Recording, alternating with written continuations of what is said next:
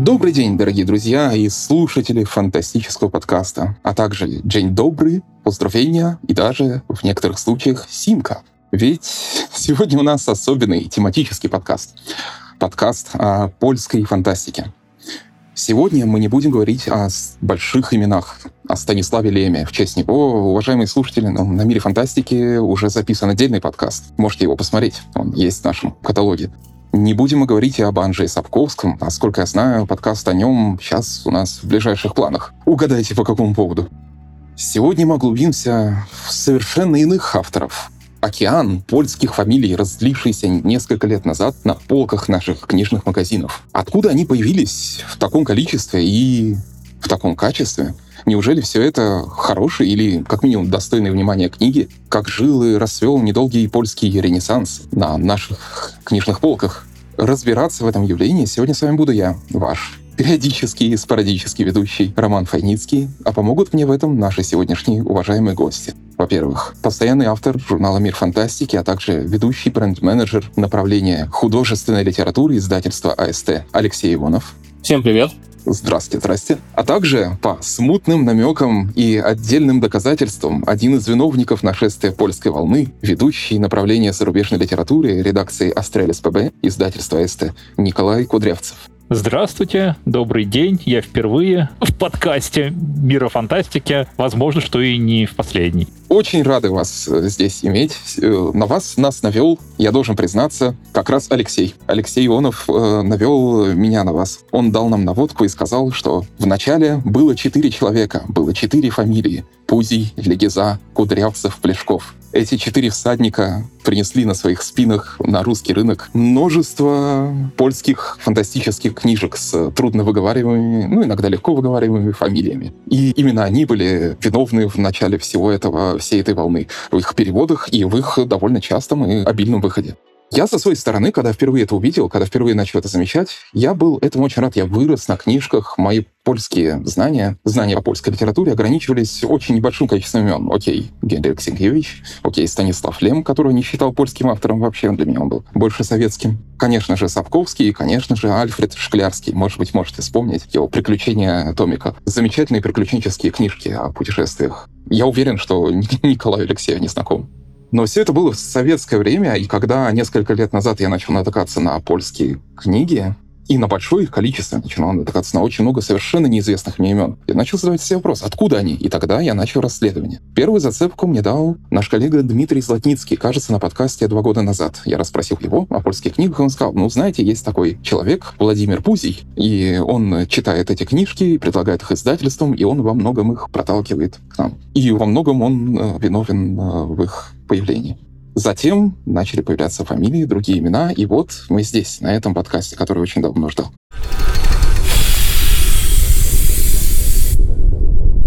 И мне хотелось бы начать это с истории, спросить Николая, с чего все это началось? Почему поляки? Почему они? И какой был первый шаг? У этого, понятное дело, были какие-то предтечи, какие-то намеки, но с чего начался самый вал, самая большая волна? Давайте, наверное, я быстро расскажу о том, что было до вот эти там с девяностых, там, с двухтысячных. Да, да, да. Потом Коля расскажет уже, как он издал Дукая.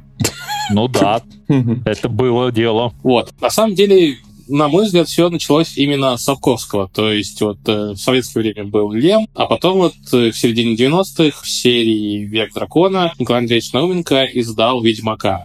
Тогда же на волне популярности по какой-то вот «Ведьмака» решили дать небольшой шанс другим польским авторам. По-моему, там издали «Колодечко», один и два романа, сборник польской фэнтези, но ничего, кроме «Ведьмака», не взлетело. По-моему, там еще был Артур Баневич, если мне не изменяет память. Во-во, да, Артур Баневич. Потом, по-моему, «Азбука» в начале нулевых пыталась издать Креса. Его цикл книга всего первые два тома, но там тоже, кажется, дальше не пошло. А дальше уже мы переносимся где-то, наверное, в конец нулевых годов, когда в серии «Черная фэнтези», «Эксмо» и «Домино» решили после Эриксона, после, не, даже там был Беккер, там был Аберкромби, а дальше они решили дать шанс, опять-таки, Феликсу Кресу и его циклу «Книга всего», и издали с огромным... Я помню, что выход романа сопровождался просто огромнейшим обсуждением, вышла грабеларская легенда Феликса Креса. Это да, да, да. Это в две тысячи десятом году было. Да-да-да, в две тысячи десятом году. Там до выхода романа были исключительно положительные отзывы, а как только роман вышел, там сам, я так понял, очень много народа его не поняло, и лично мне больше всего запомнилась самая эпично описанная секс-сцена в истории фантастики, это именно в Гримеларской легенде, она очень короткая, поэтому процитирую ее целиком. «Хочешь?» — спросила она, он хотел, она дала. По-моему, это очень нуарно. Ну, самое интересное, что многих, мне кажется, Гримеларская легенда Креса, ну, после Креса от этого отвратила, а следующие вот книжки, которые у него выходили, там, «Король темных просторов», «Госпожа горного перевала», они были уже лучше. То есть они были уже лучше, они были уже интереснее, как-то продуманнее, там был цельный сюжет, как-то какие-то более драматические концовки персонажей, но их уже, мне кажется, меньше народ читал. Причем цикл так и остался недоизданным даже в Польше. Вроде бы автор на какое-то время сказал, что он закончил с писательством, а ушел на время, потом вроде бы вернулся. Единственное, что я не знаю, он успел дописать перед смертью или нет этот цикл? Да, он, он успел дописать перед смертью, насколько я понимаю, и сейчас они как раз вот в Польше, по-моему, в прошлом году они полностью переиздали его, уже с двумя новыми томами, так что финал этой книги закончен, цикл законченный. Сколько там уже томов, это я вам не скажу. Ну, в основном это были фэнтези, это в основном это были такое, в меру эпические последователи Сапковского, такое грязное черное фэнтези, я правильно понимаю? Ну, я бы сказал, что так не совсем Сапковского все-таки, ну... но на самом деле после Крамбеларской легенды было довольно долго мнение, что у поляков, кроме Лема и Сапковского, ничего больше не продается, да и вообще, в принципе, на то время, когда мы уже выходили, соответственно, с первыми книгами польской фантастики, было вообще мнение, что зарубежные имена, как таковые, не англоязычного происхождения, в принципе, никому не нужны. Но первой ласточкой новой польской волны это было все-таки издание «Иных песен» в две тысячи четырнадцатом году. Как раз... Коль, подожди, а Пекара? Помнишь, а, это была ну... попытка была Репол, где-то тоже в нулевых, в конце нулевых, в начале десятых, они изда... попытались издать Яцека Пекару, цикл «Инквизитором», но... Господи. Мордимер Маддердин. Господи, можно его как поговорку выговаривать. Мордимер Маддердин, да. Цикл Пекара, вот они... В две тысячи двенадцатом она вышла. Но... Да, это, они хотели издать четыре, четыре тома, но после первого все и загнулось. Ну да, потому что тома эти выходили очень, как я помню, продавался он очень плохо. Да, производства были очень дорогие. Но они в итоге его доиздали, да? В итоге у меня... Нет. Вот... Репо, Репол его не издал, они закончили ну, слились после одного тома, но потом уже его перехватило уже, когда вот пошла мода на польское фэнтези, его перехватил Фанзон. Но перед тем, вот, как пошла мода на польское фэнтези, как раз-таки были, она началась с «Иных песен» Яцека Дукая, и мы сейчас перейдем уже к Николаю и его монологу о том, как он вводил польскую фэнтези на рынок. Да. В две тысячи четырнадцатом году, вот как раз когда я активно искал книги для какой-то более такой навороченной и сложной фантастики, ко мне обратился Владимир Пузий, Аренев, то что вот, посмотри, в Польше есть такой писатель Яцек Дукай.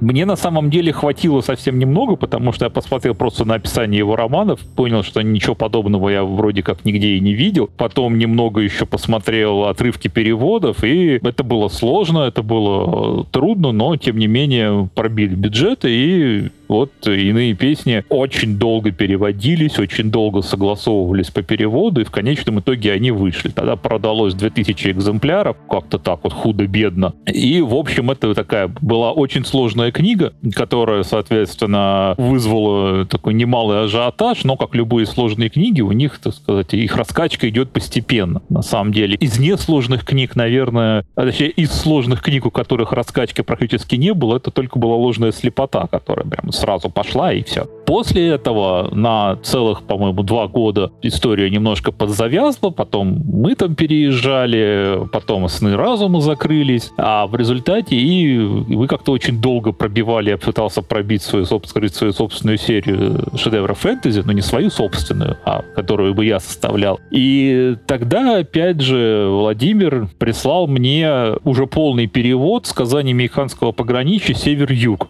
И вместе с ним же полный перевод первого тома «Владыки ледяного сада». Это Роберт М. Вегнер, а «Владыки ледяного сада» — это, напомни, пожалуйста... Ярослав Гжендович. Да, Ярослав Гжендович. Как я потом выяснил, «Сказания мексиканского пограничья» довольно долго ходили по разным издательствам, но именно потому, что это польская специфика, что это польские авторы, все это никто не брал. Я текст прочитал, он мне ужасно понравился, потому что, ну, реально, мне, по крайней мере, кажется, что, ну как, и до сих пор считается, наверное, многими читателями, что вот первый том «Сказания мексиканского пограничья», он прям такой самый сильный. Мне это все очень понравилось, мне ужасно понравился владыка ледяного сада, и я побежал, в общем, потрясать бумагами, что вот у нас тут новый, я его, помнится, тогда для всех поговорил, то, что у нас новый Глен Кук народился. Это конкретно по поводу сказаний мексиканского пограничья. Хотя, конечно, это как бы больше Стивен Эриксон, но тогда Стивен Эриксон, насколько я знаю, продавался не очень. Ну и, в общем, нам, конечно, помогло, что Роберт Вегнер звучал не по-польски на тот момент. Как будто кто-то вроде Сандерсона, Абберкромби, ну, неважно, кто-то из этих. Сразу мы купили два тома, с небольшим разницей между первым и вторым томом издали. И это был вот тот самый случай, когда дальше уже не надо было ничего доказывать, потому что, насколько я помню, первый том еще тогда, я не помню, как, господи, эта серия называлась, «Легенда», ты не... Леш, ты не помнишь? «Легендарные фантастические сериалы». Да, легендарные фантастические сериалы. Это было еще того, как мне удалось пробить серию «Шедевры фэнтези». Легендарные фантастические сериалы. Первый тираж, пробный, две тысячи, разошелся буквально, ну, по-моему, что-то такое недели за две с половиной, или вроде того. Получается, Вегнер был вот этим кикстартом, он был таким основным двигателем первой волны. Да, потому что Дукай, конечно, продался, но продался так достаточно спокойно. Он обеспечил репутацию. Да, а Вегнер показал, что это абсолютный, ну, то есть мы, к сожалению, издатели, и помимо того, что мы заботимся о художественных ценностях, мы еще и заботимся о коммерческом потенциале. И он показал, что у польской фэнтези вот этого нового поколения есть несомненный коммерческий потенциал. После чего вышел первый том «Владыки ледяного сада», который закрепил этот успех, потому что он тоже совершенно прекрасно продался. Ну и дальше, через какое-то время, как это всегда бывает с успехами, начало казаться то, что, ну, по крайней мере, ты уже мог просто приходить и говорить, а вот у меня есть еще один шикарный польский автор, и оно как бы... То есть люди начали видеть польскую фамилию и начинали уже чувствовать, что польская фамилия может значить, ну, как минимум, какое-то качество, если я правильно понимаю. Ну, да. Поэтому вот с этих авторов, конкретно с Вегнера, вот все, все и началось. Получается, это две тысячи четырнадцатый - две тысячи восемнадцатый год примерно. Ну, где-то сказать две тысячи шестнадцатый - две тысячи семнадцатый, наверное. Да, две тысячи шестнадцатый, потому что у Вегнера первая книга как раз вышла в две тысячи шестнадцатом, а вторая, то есть юг, уже вышла, то есть восток-запад уже были, по-моему, где-то через полгода они уже выходили, потому что тогда оба переводы были готовы. Я так полагаю, значит, первые выходящие книги, они были в основном фэнтези. Они были в основном о героях в каком-либо фэнтезийном сеттинге. И тогда еще не выходила «Глубина» или «Прыгун», который не выходил «Гелий-три». И помимо Яцека Дукая не было ничего такого особенного, что вот выходило бы за пределы фэнтезийных сеттингов в первой волне. А как же «Владыка ледяного сада»? Расскажи про нее. Ну смотри, «Владыка ледяного сада» Гжендович, там же, по сути, такой, ну, сеттинг немножко напоминает «Трудно быть богом». То есть там мы имеем персонажа, который живет в далеком будущем, когда там уже земляне колонизировали там несколько планет, и Мидгард — это другая планета. Главный герой летит на поиски пропавшей там экспедиции. То есть, да, там ограничены какие-то условия на планете, то есть там внутри планеты фэнтезийный сеттинг, но вокруг-то него-то научная фантастика. Ну, короче, технологии неотличимы от магии в этом плане. Да, действительно. Книга как раз про это, если брать первый цикл, но если мы берем именно первую книгу, первый том «Владыки ледяного сада», которым, кстати, интересный момент, что в оригинале у них просто цифры, то есть том первый, том второй, том третий, том четвертый, а нам, в силу специфики нашего рынка, пришлось с одобрения правообладателей придумывать свои собственные названия, и Сергей Легеза придумывал, переводчик.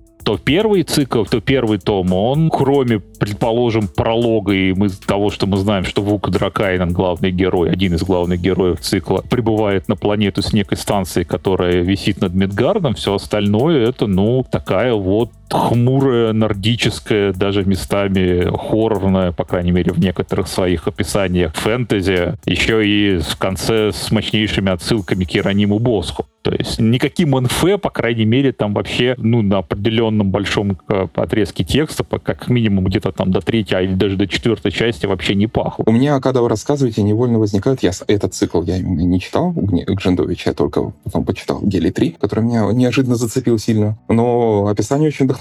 Но у меня возникают ассоциации с «Пыточных дел мастером» Джина Вулфа, где тоже совершенно непонятно, что это за сеттинг, и в первой книге невозможно понять, что это постапокалипсис с трансгуманистскими мотивами. То есть тебе кажется, что ты читаешь такое медленное и мрачное фэнтези, сюрреалистическое. реалистично, которые не особенно торопятся себя рассказывать. Мне кажется, это фишка Джина Вулфа, что когда ты начинаешь его читать, ты никогда не понимаешь, что ты прочел, пока не перечитываешь по второму разу. Это тоже верно. Ну, я просто хотел понять, справедлива ли это аналогия к «Владыкам ледяного сада». Или это совершенно разные звери из совершенно разных заповедников. Я, кстати, помню, когда я первый раз читал «Владыку ледяного сада», вот первый том, то практически сразу вот, на первых сценах, когда Драккайден начал бороться с этим с первым чудищем, которое он встретил, а главное, когда он уже дошел до этого мелкого поселения, и вот там появился дудочник, и в результате убил принца местного. И это было так написано, что я, соответственно, понял, что да, это будет, это надо издать. Ну, а потом уже там были эти самые уже эпизоды с принцами, все эти его соревнования с быстрейками вместе со своим братом, и, то есть,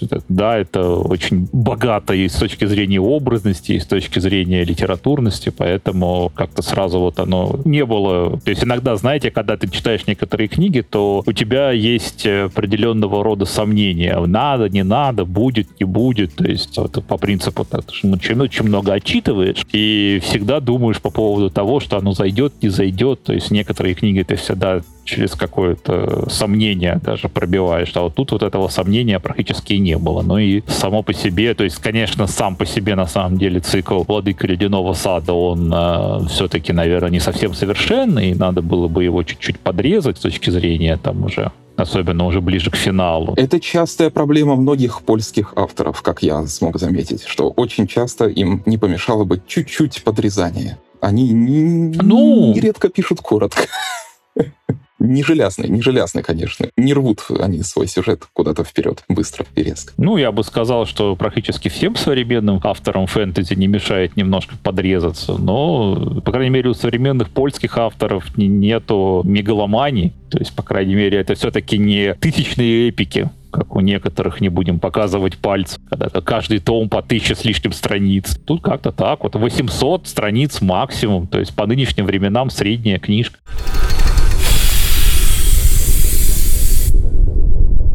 Ну, вообще, почитая, вернувшись к фэнтезийным книгам, наверное, начнем лучше и прочее с них. Почитав аннотации, если просто брать и читать аннотации этих книг, то можно сложить какое-то мнение об усредненной польской фантастике, о компании наемников, которые не служат никому и всем одновременно, которые циничны, которые живут в этом циничном черном фэнтезийном мире и которые решают вопросы. И возникает поневоле, если брать поверхностно очень, естественно, поневоле аналогия с таким пост-ведьмаком, что все они такие, все они, все грани пост-ведьмака. Везде грязно, везде неприятно, везде нужно принимать тяжелые решения, везде нет хороших ответов на тяжелые вопросы, и все такое вроде бы как бы приземленное. И это, наверное, естественно, стереотип, это, естественно, это, но это, по крайней мере, первое впечатление, которое производится. И это первое впечатление, которым пытается цеплять, и на самом деле, как мне кажется, обманчиво вегнеровский мекханский цикл, что это история про братишек, горную стражу, которые решают мелкие вопросы в мире, из которого ушли боги, и в котором сейчас уже только это только верные ребята слева и справа и твердая рука, держащая меч, может вас спасти от оставшихся в нем неприятностей. Ну, нет, я бы не сказал, что это так. Даже, смотри, если мы смотрим на Мейкхан Вегнера, то вот то, что ты перечислил, это «Горная стража», это только... одна часть. Я в это и говорю, что это обманчивое совершенно впечатление, да. Да, это совершенно обманчивое впечатление, потому что, смотри, во-первых, в том же Мейкхане, там, в первых сборниках, там, четыре части света, если, там, это применимо к северу, к горной страже, и, там, к Воскольнику, к востоку, Герман Воскольник, востоку, ну, кое-как, то есть там тоже есть отряд, то, как бы, запад и юг, это уже совершенно другие вещи, то есть там, когда Вегнер писал, он экспериментировал с жанрами, он экспериментировал с направлениями, со стилями, поэтому те же первые американские части света, они очень сильно отличаются. И даже если мы дальше говорим о том, что чем-то отчасти поляки напоминают «Ведьмака», то да, конечно, «Ведьмак» очень сильно повлиял на следующее поколение польских фантастов, но, опять-таки, понимаешь, в чем фишка, что мы же смотрим на польское фэнтези, которое прошло через призму агента, через призму редакторов. И мы в свое время издавали как раз-таки, возможно, отчасти специально, но какие-то вещи, которые похожи на Сапковского и Вегнера, потому что их было проще продать, проще... То есть это ошибка выжившего такая, да? Что до нас дошли только те, кто пережили отбор. Да, но опять-таки даже то, что дошло до нас, ну да, там есть какие-то части там темные фэнтези, фэнтези, напоминающие Сапковского, фэнтези, напоминающие Вегнера, там типа Гузика, там Низинский, который тоже очень там, у него темный темной фэнтези в стиле «Черного отряда», «Курский» там отчасти. Но, опять-таки, даже из того, что мы издали, есть совершенно вещи, которые совершенно не похожи ни на что предыдущее. Тот же Майка с «Миром миров». Ну, «Мир миров» для меня вообще не фэнтези, я его хотел отдельным упомянуть. Ну, в общем, то есть польское фэнтези, оно гораздо разнообразнее, и просто то, что мы, возможно, отбирали, это больше соответствовало там вкусам агента или там вкусам аудитории. То есть мы смотрели то, что продается здесь, и старались издать то, что будет близко нашему читателю. Но я здесь тоже могу подтвердить это, что законы рынка как таковые, они все-таки диктуют. То есть когда у тебя первые, непосредственно говоря, две главных позиции, это так или иначе все равно Сапковский, а затем Вегнер, то, соответственно, через какое-то время, по крайней мере, долго ищется, ну... То есть бренд так таковой польской фэнтези, он сформировался, он вот такой. И поэтому под него и ищется, соответственно, детали. Но в той же польской фантастике было достаточно много других представителей. Вот некоторых мы, к сожалению, не успели издать. Например, там цикл «Подлунный» Анны Кантах. Это совершенно иная, я бы сказал, книга. Но и сейчас то, что там начинается, то есть больше такая, я бы сказал, лирическая, мифопоэтическая фантастика, которая, ну, осталась несколько за бортом. Но, с другой стороны, какая-то доля правды в этом непосредственно есть, потому что, например, за нашими, так скажем, пределами остался там один из главных тоже польских циклов, который крайне был популярен и крайне до сих пор популярен за этим самым. Это цикл Анджея Земянского «Ахая», который, к сожалению, на русском так мы не успели издать. И там, да, там все вот эти вот родовые признаки, что это такое жесткое, темное, я бы сказал, совершенно неполиткорректное, опять же, кровавая штука, кровавая фэнтези, оно там тоже есть. Причем, опять же, там тоже есть сочетание, как и в «Владыке ледяного сада», непосредственно фэнтези и научной фантастики. Вы, кстати, не упомянули одного из, как я так понял, одного из наиболее популярных польских авторов, который тоже в этой струе хорошо вроде бы входит, Яцек Комуда, ну, мы его вначале упоминали, который тоже пишет такое темное, черное и злое очень совершенно фэнтези, совершенно вот ну, да. неприятным на уровне даже не то, что серого, а черного уровня антигероя. Да, и Пекара туда же, то есть вот, точно тоже такой же, то есть, а это все очень популярные вещи в Польше. Закрывая тему, кстати, издательской погони за длинной злотой польской, за денежками и за продажами, мне вот сейчас стало резко интересно, а какая из вот этих, из новой волны изданных польских книг, что продавалось лучше всего? Вот какая самая главная история? Вегнер? Ну да. Ага. Вегнер, Гжендович. Вегнер самый по допечаткам, по тому, как они долго держались на рынке. То есть это они, да. Ну, а по Гжендовичу можно судить там по тому количеству романов, что мы издали. То есть мы издали не только «Владыку ледяного сада», мы же издали еще и два его романа, там «Гелий три», и еще один роман, и два, вот один сборник «Пепел и...» «Пепел и пыль». «Пепел пыль, и пыль». Да. Вот мы потом издали «Таксидермиста», сборник рассказов. И сейчас вот Коля вроде издает книгу «Осенних демонов». Да, да. На следующей неделе презентуем вам обложку. Ёлы-палы. Да, она даже несколько эротическая. Ну, будем, будем непременно ждать.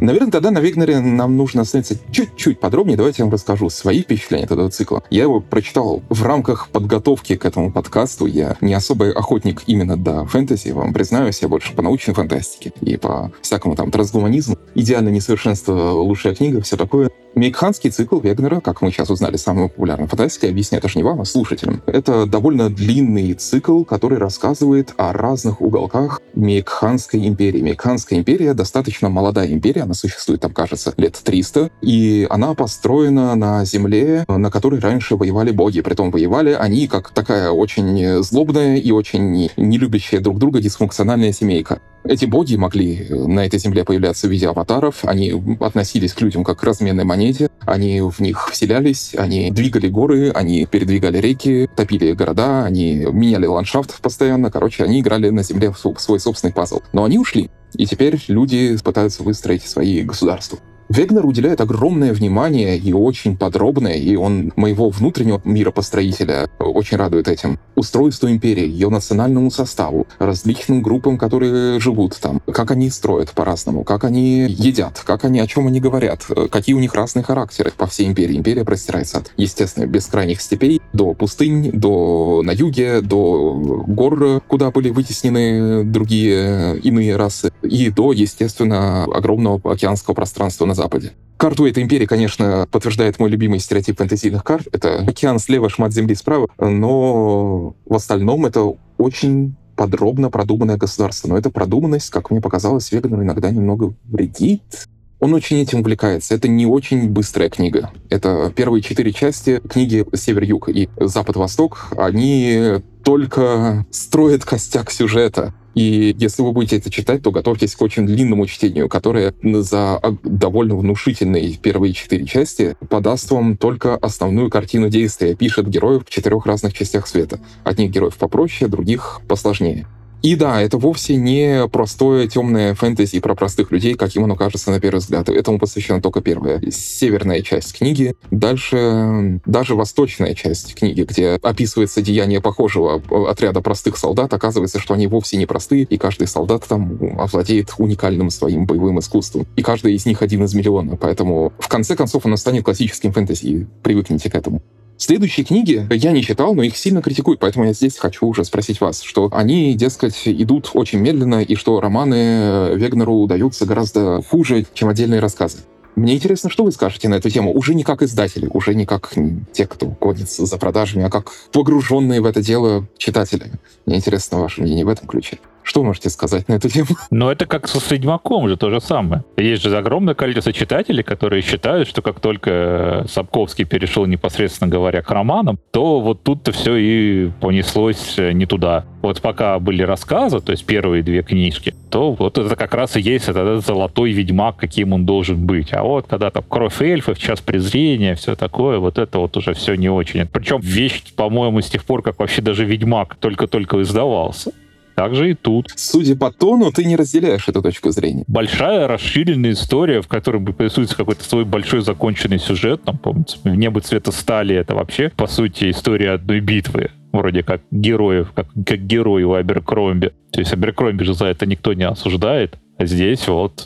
То есть нет, это просто, я бы сказал, это такая обстоятельность. Как, скажем, что Мейкхан — это скорее все-таки цикл героев, то есть это они в нем раскрываются, а не цикл бесконечного, беспробудного действия, так скажем. То есть он изначально таким и был. Не стоит забывать, что, например, та же первая книжка, там, «Север-Юг», то есть юг — это абсолютно такая психологическая вещь. Там же, по большому счету, действия как такового там очень мало, то есть там его можно изложить в паре абзацев, и это в основном именно раскрытие героев, которые там есть. Но оно только в самом конце, наверное, самая яркая вспышка действия нагнетается, где после «Белого солнца пустыни» герой обретает, так сказать, наседку на свою шею.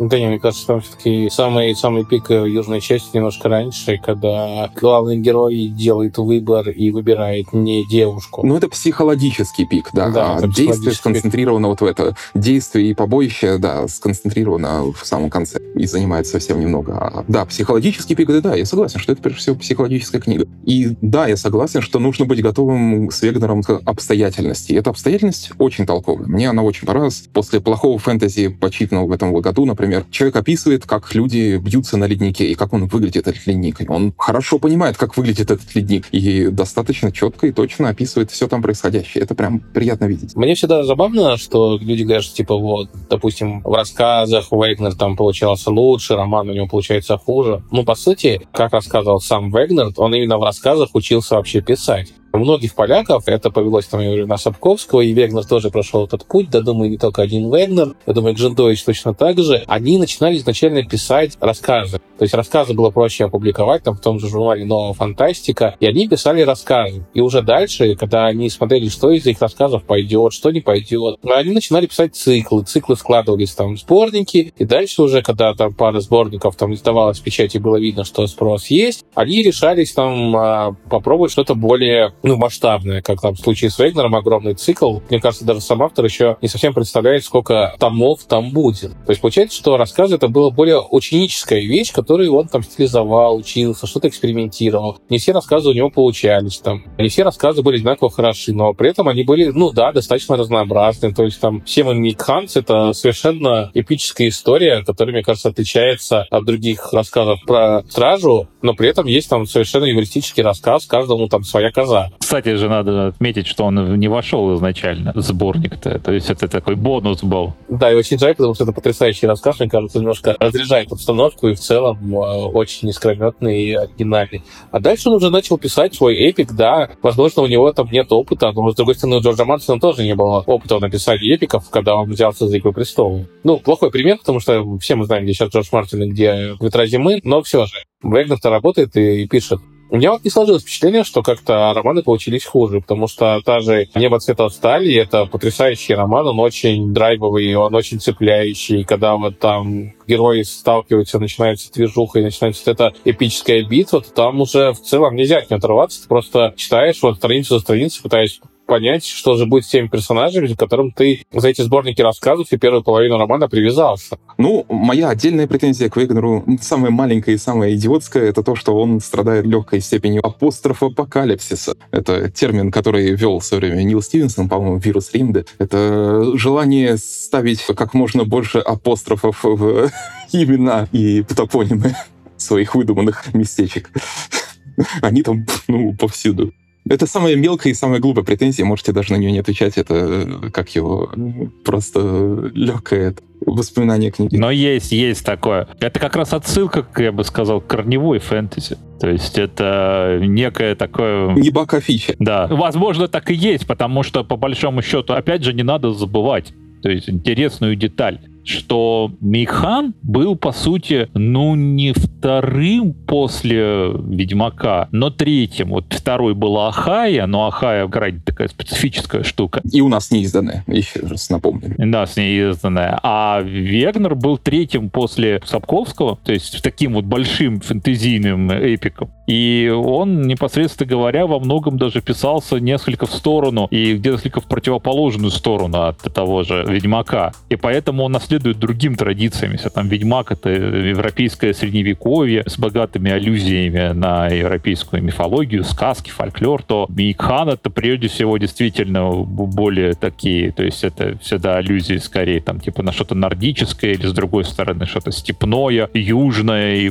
прочее. То есть он даже специально всегда отходил вот от этого совсем такого вот европейского антуража, в том числе потому, что писал где-то так вот в другую сторону от э, Сапковского. То есть не старался быть на него не совсем похож. И это, кстати, в принципе, ему удалось. Потому что если уж с кем сравнивают, соответственно, Вегнера, то это скорее с Эриксоном и с тем же «Черным отрядом», но с «Черным отрядом» уже в меньшей степени. После романов-то точно с Эриксоном. Ну, тут я могу только поверить на слово. Ну, в общем, я согласен, да. Он похож гораздо меньше Сапковского, чем на западных представителей. Все равно, все-таки мне кажется, что даже первые четыре книги могли бы быть чуть-чуть покороче, от этого только бы выиграли. Но в любом случае, например, я их лично, как лицо финансово не заинтересован, уж поверьте, могу, да, честно рекомендовать читателю. Книги, заслужившие свою популярность. Ну, просто у всех нас есть некая такая профессиональная деформация, то, что люди, в отличие как я, как вы и прочее, мы же многие книжки читаем не потому, что мы радуемся этим книжкам, прочее, а мы читаем их потому, что нам их надо прочитать. А читатель, он вообще-то наоборот... любит проводить в книге много времени, чтобы она его увлекала. Скажите, это, опять же, Сандерсон не даст соврать. Ну, это да. Сандерсон. Ну, Сандерсон — это почти мем, конечно, который можно универсально использовать, как того же Мартина с «Ветрами зимы». Да, но при этом, на мой взгляд, самые удачные книги у Сандерсона, его самые короткие — это «Сплав закона» и «Легион». Так, ладно. А то мы сейчас посвятим подкаст выяснению количества польской крови у Сандерсона.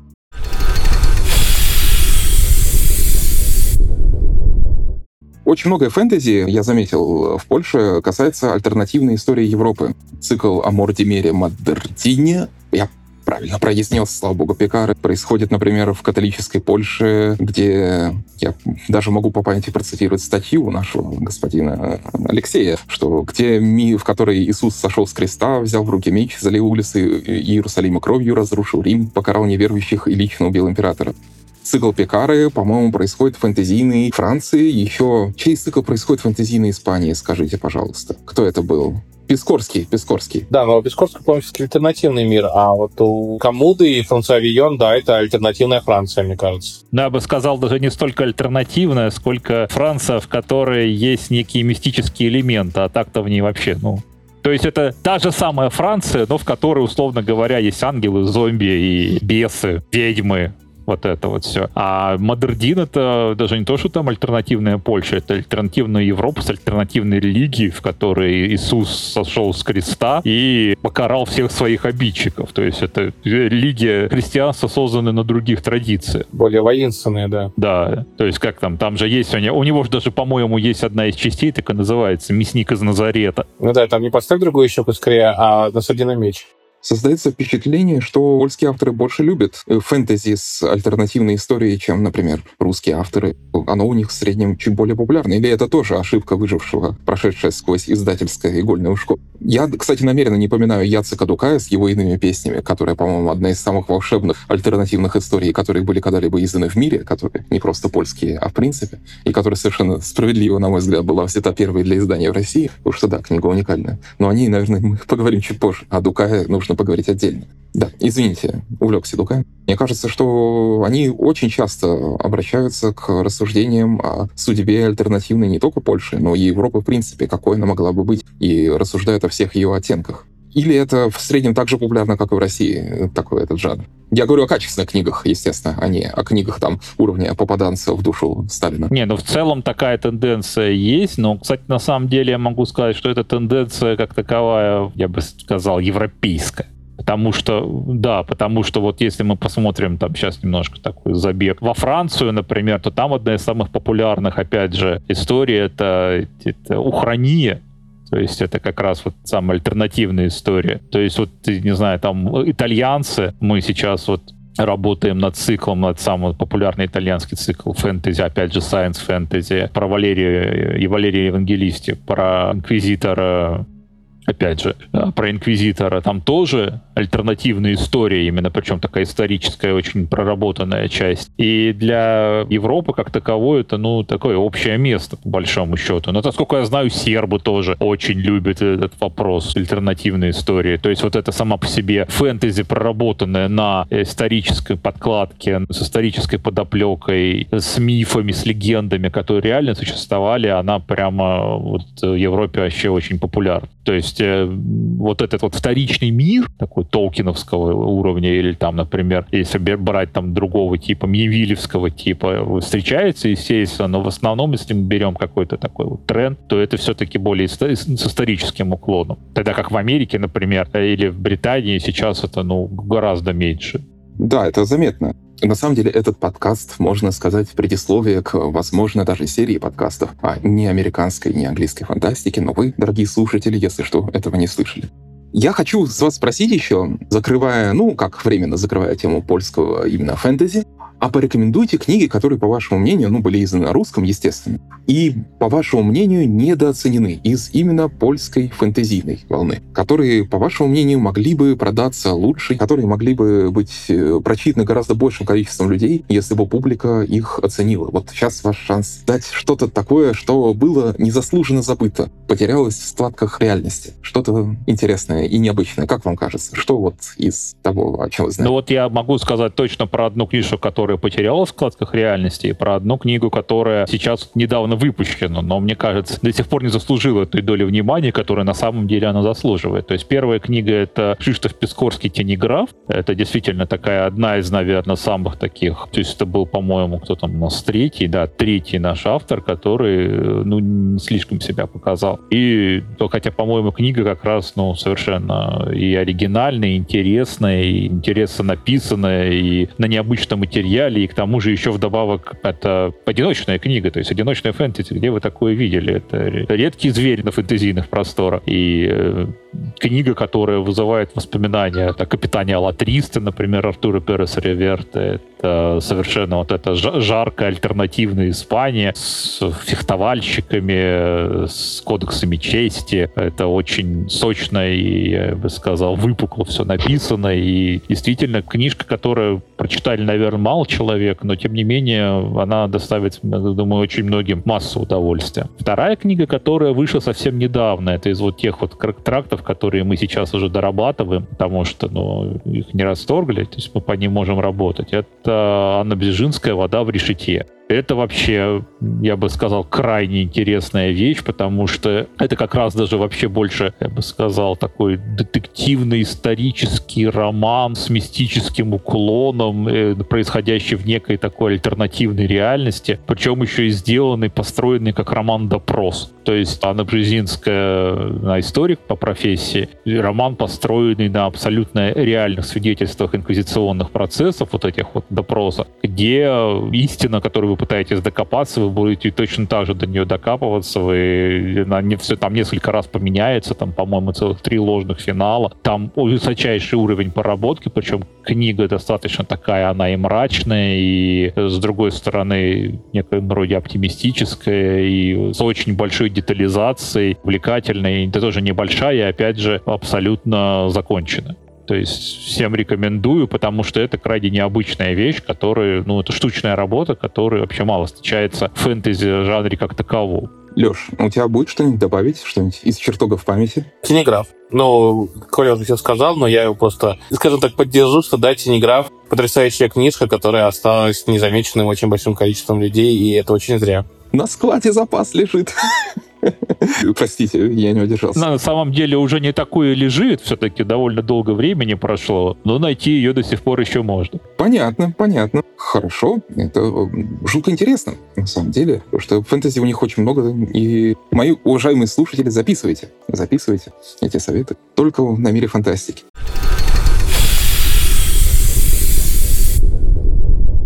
Но помимо фэнтези, помимо различных миров с плащем, шпагом, магическим посохом, мечом и доспехами, Польша сильна не только этим. В польской фантастике есть и свои космооперы, естественно, и свои киберпанки, и даже своя сатира ближнего прицела. Есть множество интересных книг. Наверное, мостиком к ним будет... Мне очень понравилась одна из книг, которую, вот, наверное, можно вот мостиком провести из фэнтези, которую мы уже упоминали, в другие жанры. И другая не фэнтези-фантастика польская. Мне очень понравился «Мир миров» Павла Майки. Мне действительно кажется, эта книга жутко интересной. В ней есть вот этот юношеский запал миропостроения, при том, что я, насколько понял, Майка довольно известный в Польше писатель. То есть он считается крайне опытным и разносторонним. Просто у нас... Из изданного есть только, наверное, «Метро две тысячи тридцать три», его, он участвовал в этом цикле, насколько я знаю, и вот этот «Мир миров». «Мир миров», насколько я понимаю, и только первая часть цикла, к сожалению, все остальные части не изданы, и я правильно понимаю, сейчас спрошу вас, что они и не будут изданы в ближайшее время?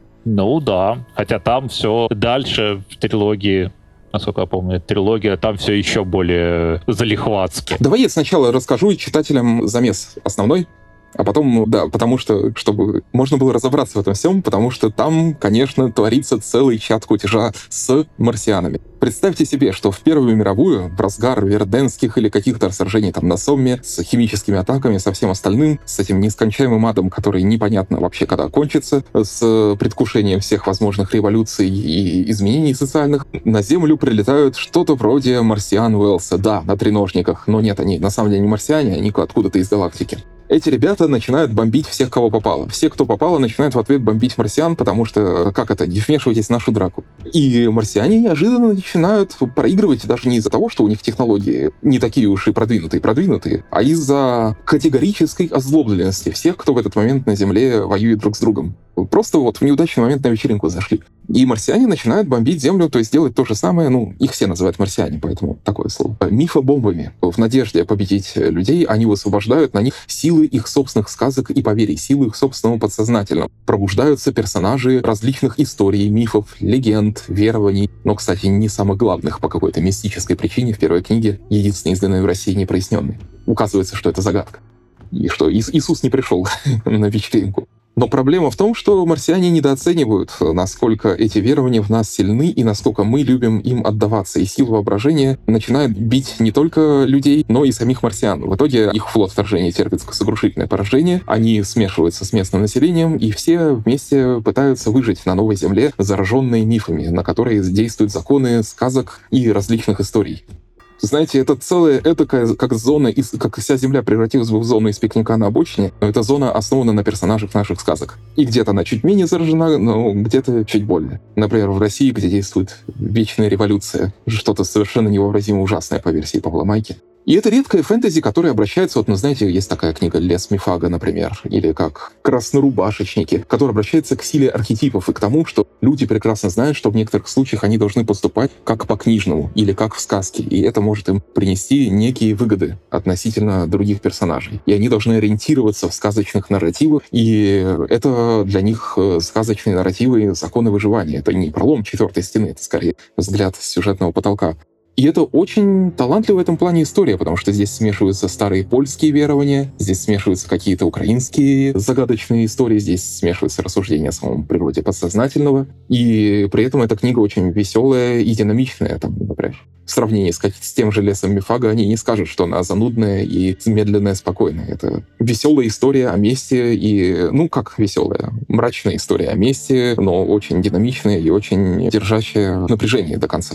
Очень жаль, что у нее не будет истинного продолжения, но как она вообще продавалась? Как она, она нашла своего читателя на нашем рынке? Да так, не очень она продавалась, можно прямо сказать. Так-то мы бы и дальше стали печатать. Вот вы представьте себе, что там, следующая книжка начинается, насколько я помню, на орбите Юпитера, где группа товарищей пробуждают Мардук. Шумерский бог, который... Да. Ох, ёлы-палы. Мардука, да. Это на спутнике Юпитера, я правильно понимаю? Где-то там на Европе или на Каллисте? Да, да, да. Ёлы-палы. То есть там уже и космические корабли есть, и то есть вот эта вся марсианская тема, которая... То есть техника развивается достаточно далеко, чтобы уже все это вышло за пределы Земли, то есть география расширяется, и количество планет расширяется, и боги появляются. Иванушка-дурачок и Остап Бендер покоряют галактику. Да, да, да. Слушай, ну вот замечательная история. Я очень жаль, а на английском она издавалась, скажи, пожалуйста? Или... Нет, нет, на английском вообще очень мало польской фантастики издавалось. То есть из них там можно...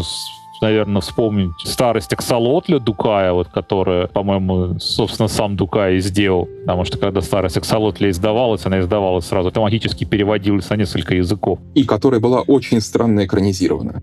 Максимально странным образом. Нет, одна она не была экранизирована. Она, по-моему, там был экранизирован один параграф, я бы сказал, один абзац из книжки. Ну, это я имею в виду, да. да. То есть формально да. она вроде бы, вроде бы по Дукаю, но совершенно в итоге не понимаю, что дико странно. Да, то есть в самом, самом начале старости Аксолотля есть упоминание о вот этом самом самолете, который убегал от бури, от рассвета солнца. Но, собственно, и все. На этом все закончилось. А вот в сериале аж два сериала. Причем, возможно, у меня такое ощущение, что они так думали по поводу того, чтобы потом перейти непосредственно уже к самому сюжету старости Аксолотля, но на него нужны совсем другие деньги. Я бы сказал, деньги, которые нужны для тихоокеанского рубежа. Ну, фантастику такого уровня вообще очень редко снимают. Это тема для отдельного подкаста. Почему? Вот я надеюсь, у нас скоро будет запись о трансгуманистской фантастике, в том числе о том, почему ее никогда никто не будет снимать. Что очень жалко. Даже «Ложную слепоту», которая дико популярная книга. И, наверное, одна из главных книг двадцать первого века.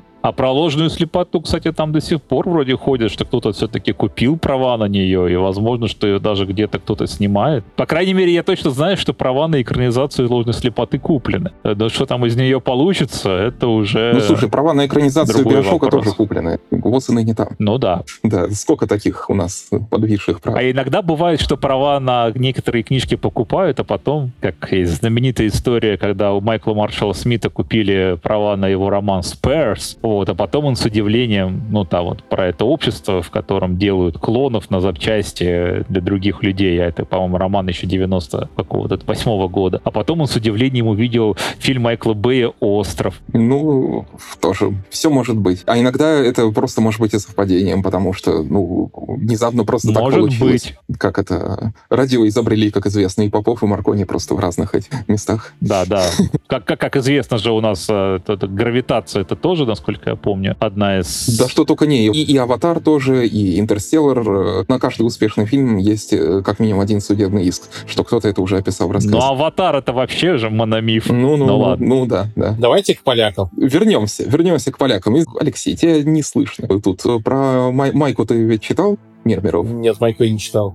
А, ну, мы сове- советую, советую. Да, вещь крайне такая необычная. Да, это дико необычная вещь, и лично меня она очень порадовала, притом совершенно неожиданно. Но тут как сказать, вот если там посмотреть на тот же FantLab, то на «Мир миров» есть только два вида отзывов. Это либо хорошо, либо очень плохо. То есть она вот из таких вот его популярных событий. То есть, если надо советовать, но с осторожностью. Я правильно понимаю, что это либо хорошо, либо как вы смеете оскорблять коммунизм? Ну да, да. То коммунизм там проходится. То, как он был мифологизирован, и то, что он устроил с, так сказать, польским восточным соседом, описано в очень нелицеприятных. Но зато там есть матушка Тайга. И это интересное существо. Ну, оно так, немного на краю, это на краю. А так, в целом, у нее простой сюжет. Он, это сюжет о мести, о том, как у человека есть список, и он по этому списку идет. Такие сюжеты мы видели десятки раз. Но когда человеку в этом помогает Иванушка-дурачок, а также цыгане-великаны и прочие интересные, а также инкарнация польской богини, это, по крайней мере, весело. Там же даже есть в конце дядька Чер... Ой, Дядька господи, Черномор, да. Дядька Черномор. Да, дядька Черномор там тоже есть. И там Князь есть Ростов. Руслана Людмила. А также нарисованная Москва. Совершенно замечательно. Идеальная Москва победившего дореволюционного режима, но только вся на картинках. Хорошая метафора, мне очень понравилась. Да, и воскрешенный Кутузов. Говоря о книгах, которые меня приятно удивили, от которых я не ожидал быть так приятно удивленным, потому что вот читал я, например, год назад «Страну качества». Марка Увиклинга. Да, Марка Увиклинга. Это, ну, смешная сатира, но она слишком, как это, слишком нарочитая, и слишком в лоб, и слишком такая. Вся из себя набор комиксовых скетчей о том, какое у нас идиотское будет впереди будущее. Она меня вот не настолько порадовала, как внезапно порадовала книга автора, которого мы тут уже упоминали, Ярослава Гжендовича «Гелий-три».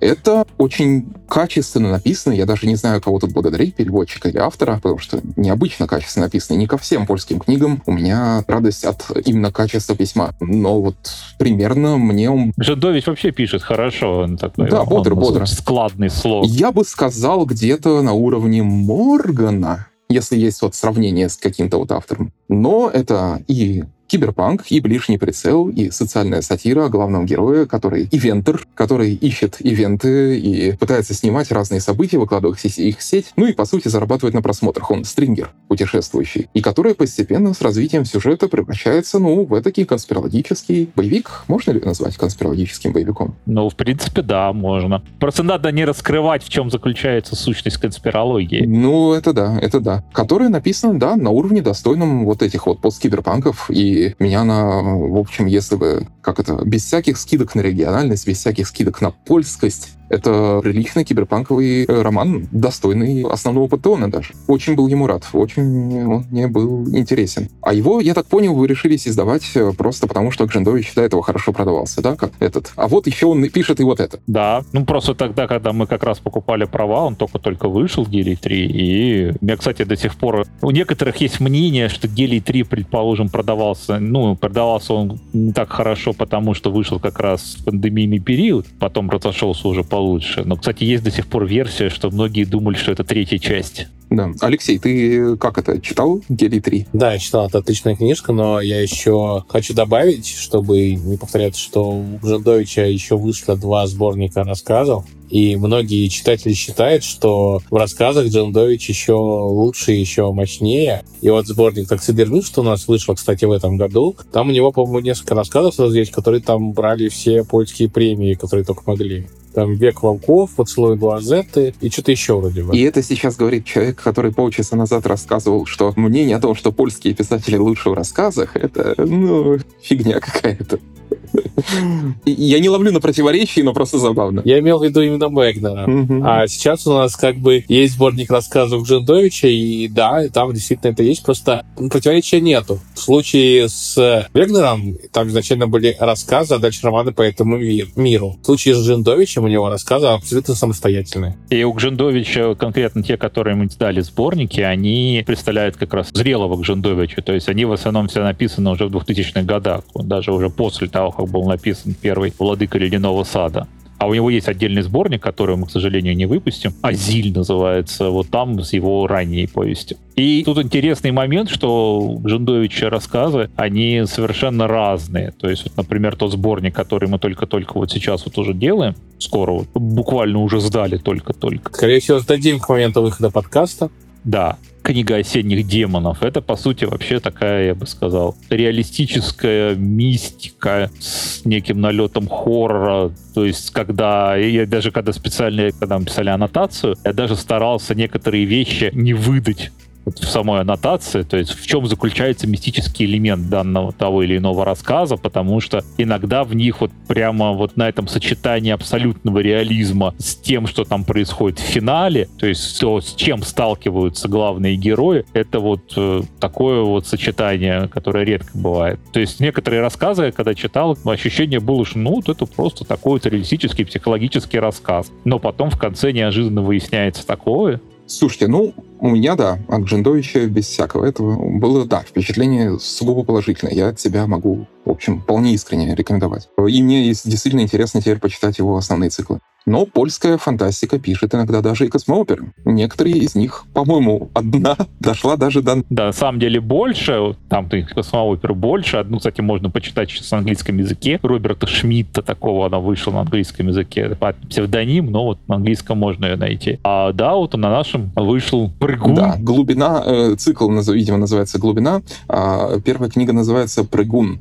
Э, я так понял, этот цикл тоже не будет продолжаться, да? Ну, Ну, сейчас мы можем констатировать, к сожалению, то, что практически вся польская фантастика не будет продолжаться. Да. И когда она это сделает, ну, это невозможно. Сейчас это невозможно. Да, по причинам, которые мы, к сожалению, не можем упоминать для наших слушателей, но которые наши слушатели, я уверен, у нас очень интеллектуальная аудитория, могут вывести самостоятельно, просто взглянув в окно. К сожалению. При том, что «Глубина» и «Прыгун» я считаю циклом, который сначала производит, по крайней мере, на меня, он произвел книгой. Книгой. Я не могу говорить о цикле, потому что цикл я не видел. Я видел только одну книгу, которая произвела для меня сначала гораздо худшее впечатление, чем завоевала потом. Потому что, вот знаете, есть, например, Кристофер Руоки, «Империя тишины», вот это все, вот его основной цикл, как Хротфус, но только про молодость юнца. Вы, вы же читали Руокио, верно? Я на всякий случай спрашиваю. Ну да, да. Цикл, написанный, чувствуется как будто бы очень молодым автором, который вместе с оригинальными и с очень интересными задумками поначалу мешает вот в космоопера, из чего состоит стандартная космоопера. Космические кредиты, альянс, империя, война с машинами, какие-то совершенно простые там вот эти вот вещи, космическое средневековье, например, ну дальше уже можно добавлять. И когда ты читаешь одну книгу такую, это дико интересно, когда там читаешь первую «Дюну» и понимаешь там предтечь, когда читаешь такие десять книг, то ли это профдеформация, то ли просто, ну, понимаешь, откуда ноги растут, и понимаешь это. И так поначалу в «Прыгуне» таких вещей очень много. Они вот мешаются вместе. Война с машинами, чек альянс, чек периферийные планеты, чек корабль с командой, где все параноики, и которые только что собраны и не доверяют друг другу. Чек, он мною читался как набор, ну, штампов. Тоже можете смахнуть это на профдеформацию сколько угодно. Но затем эти вещи и все миропостроение удивительным образом хорошо и динамично складывается. И я, честно говоря, был удивлен тому, что, ну, книга мне со временем начала нравиться все больше и больше, потому что интрига складывается хорошо, с миром знакомит очень хорошо. Это мир, который пережил несколько галактика, который пережила несколько очень жестоких войн, и в которой человечество разделилось на несколько ветвей эволюции. Одни остались стандартными людьми, большинство, одни стали последователями куда-то загадочно исчезнувших инопланетян, притом лемовских инопланетян, таких, с которыми принципиально невозможно коммуницировать, и с которыми любая попытка коммуникации ведет к общему конфузу. И другие стали последователями машин, что парадоксально, потому что с машинами эти люди войну агрессивную вели. И все эти персонажи, все эти стороны конфликта, стороны интриги, центр интриги — это погоня за МакГаффином, за найденный в центре всего этого дела артефактом, скажем так. Но все эти стороны вокруг этого артефакта очень удачно и хорошо скручиваются. В итоге получается очень из не всегда оригинальных элементов, я вынужден даже признать,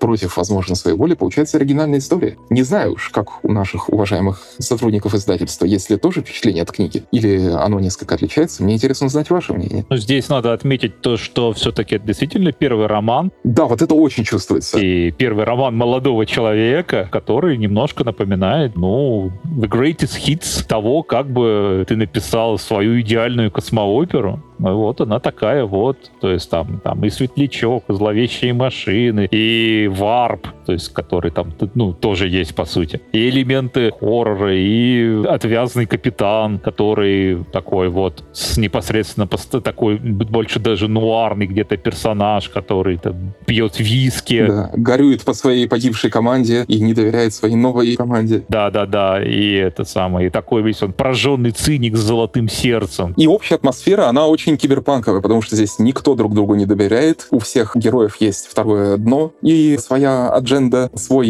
вектор в этом деле. И у всех эти вектора скручиваются, их интересы, кто-то ими жертвует, кто-то, наоборот, их продвигает, и каждый под... копает под другого. То есть это такой почти киберпанковый параноидальный космооперный сеттинг. Ну да. То есть изначально, наверное, это была задача, ну, мы не можем говорить, залезать в душу автора, но задача была сделать такой как-то более мрачный светлячок, в котором как раз команда куда менее дружелюбна друг другу и вообще там гораздо более агрессивных типов и гораздо менее неагрессивных. Ну а дальше оно как-то постепенно выруливает уже несколько другую стезю. Благо, книги большие, развернуться есть где. Да, это довольно объемная книга, но при этом динамика в ней сохраняется. В ней у меня не было ощущения, как, например, того же Вегнера, что ну что-то можно было, наверное, и побыстрее. Ну, может, мне просто нравится космоопера, я не знаю, больше, чем фэнтези.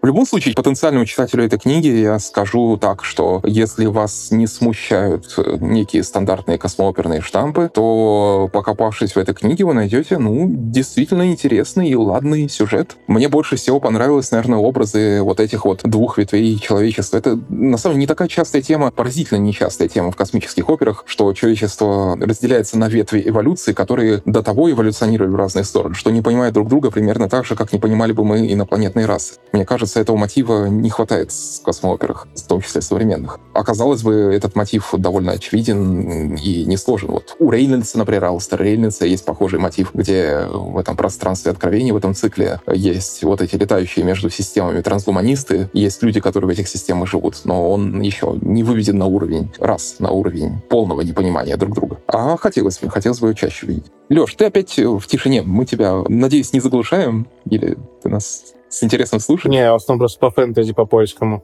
То есть фантастику я в основном пропускаю. Ну, про фэнтези мы еще коснемся. Мы еще, кстати, сейчас придем к Дукаю обратно, потому что Дукай, мне кажется, заслужит отдельной беседы.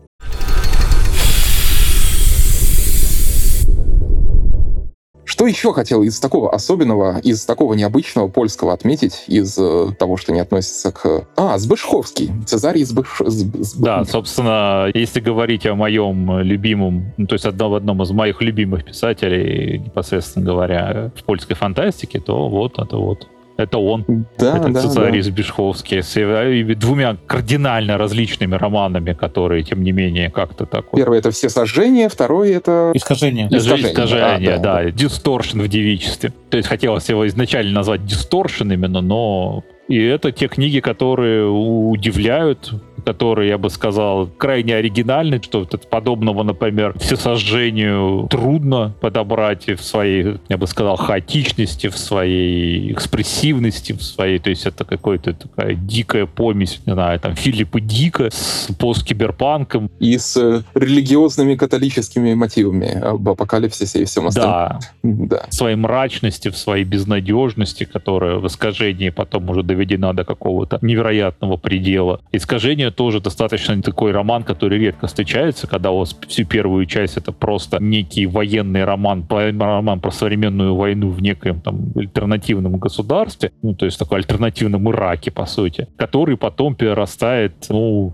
в крайне необычный, я бы сказал, один из самых суровых вообще романов про первый контакт, который мне когда-либо доводилось читать. То есть оба романа крайне неожиданные, очень необычные, и, но правда, конечно, если вы хотите, если у вас депрессия, плохое настроение, если вы хотите от каких-то позитивных эмоций от книг, то тогда лучше не это не про Збешховского, тут надо сделать определенный trigger warning. Ну, я могу только сказать, что о моем о моих впечатлениях о всесожжении может сказать то, что на недавнем подкасте о постапокалипсисе я упоминал этот роман отдельной строкой, как что-то необычное, что вы можете э, почитать о постапокалипсисе, при том, что мы там говорили о лучшем из лучшем. Да, это хорошая книга. Наверное, мне, повторюсь, с тех еще пор. Наверное, мне показалось, что он немножечко... Мне хотелось бы именно от этой книги, чтобы она была еще чуть более философской и чуть менее боевой. Он боевыми сценами иногда увлекается, он их смакует, он их очень любит. Но, возможно, для кого-то это будет плюсом. Вот. Для меня это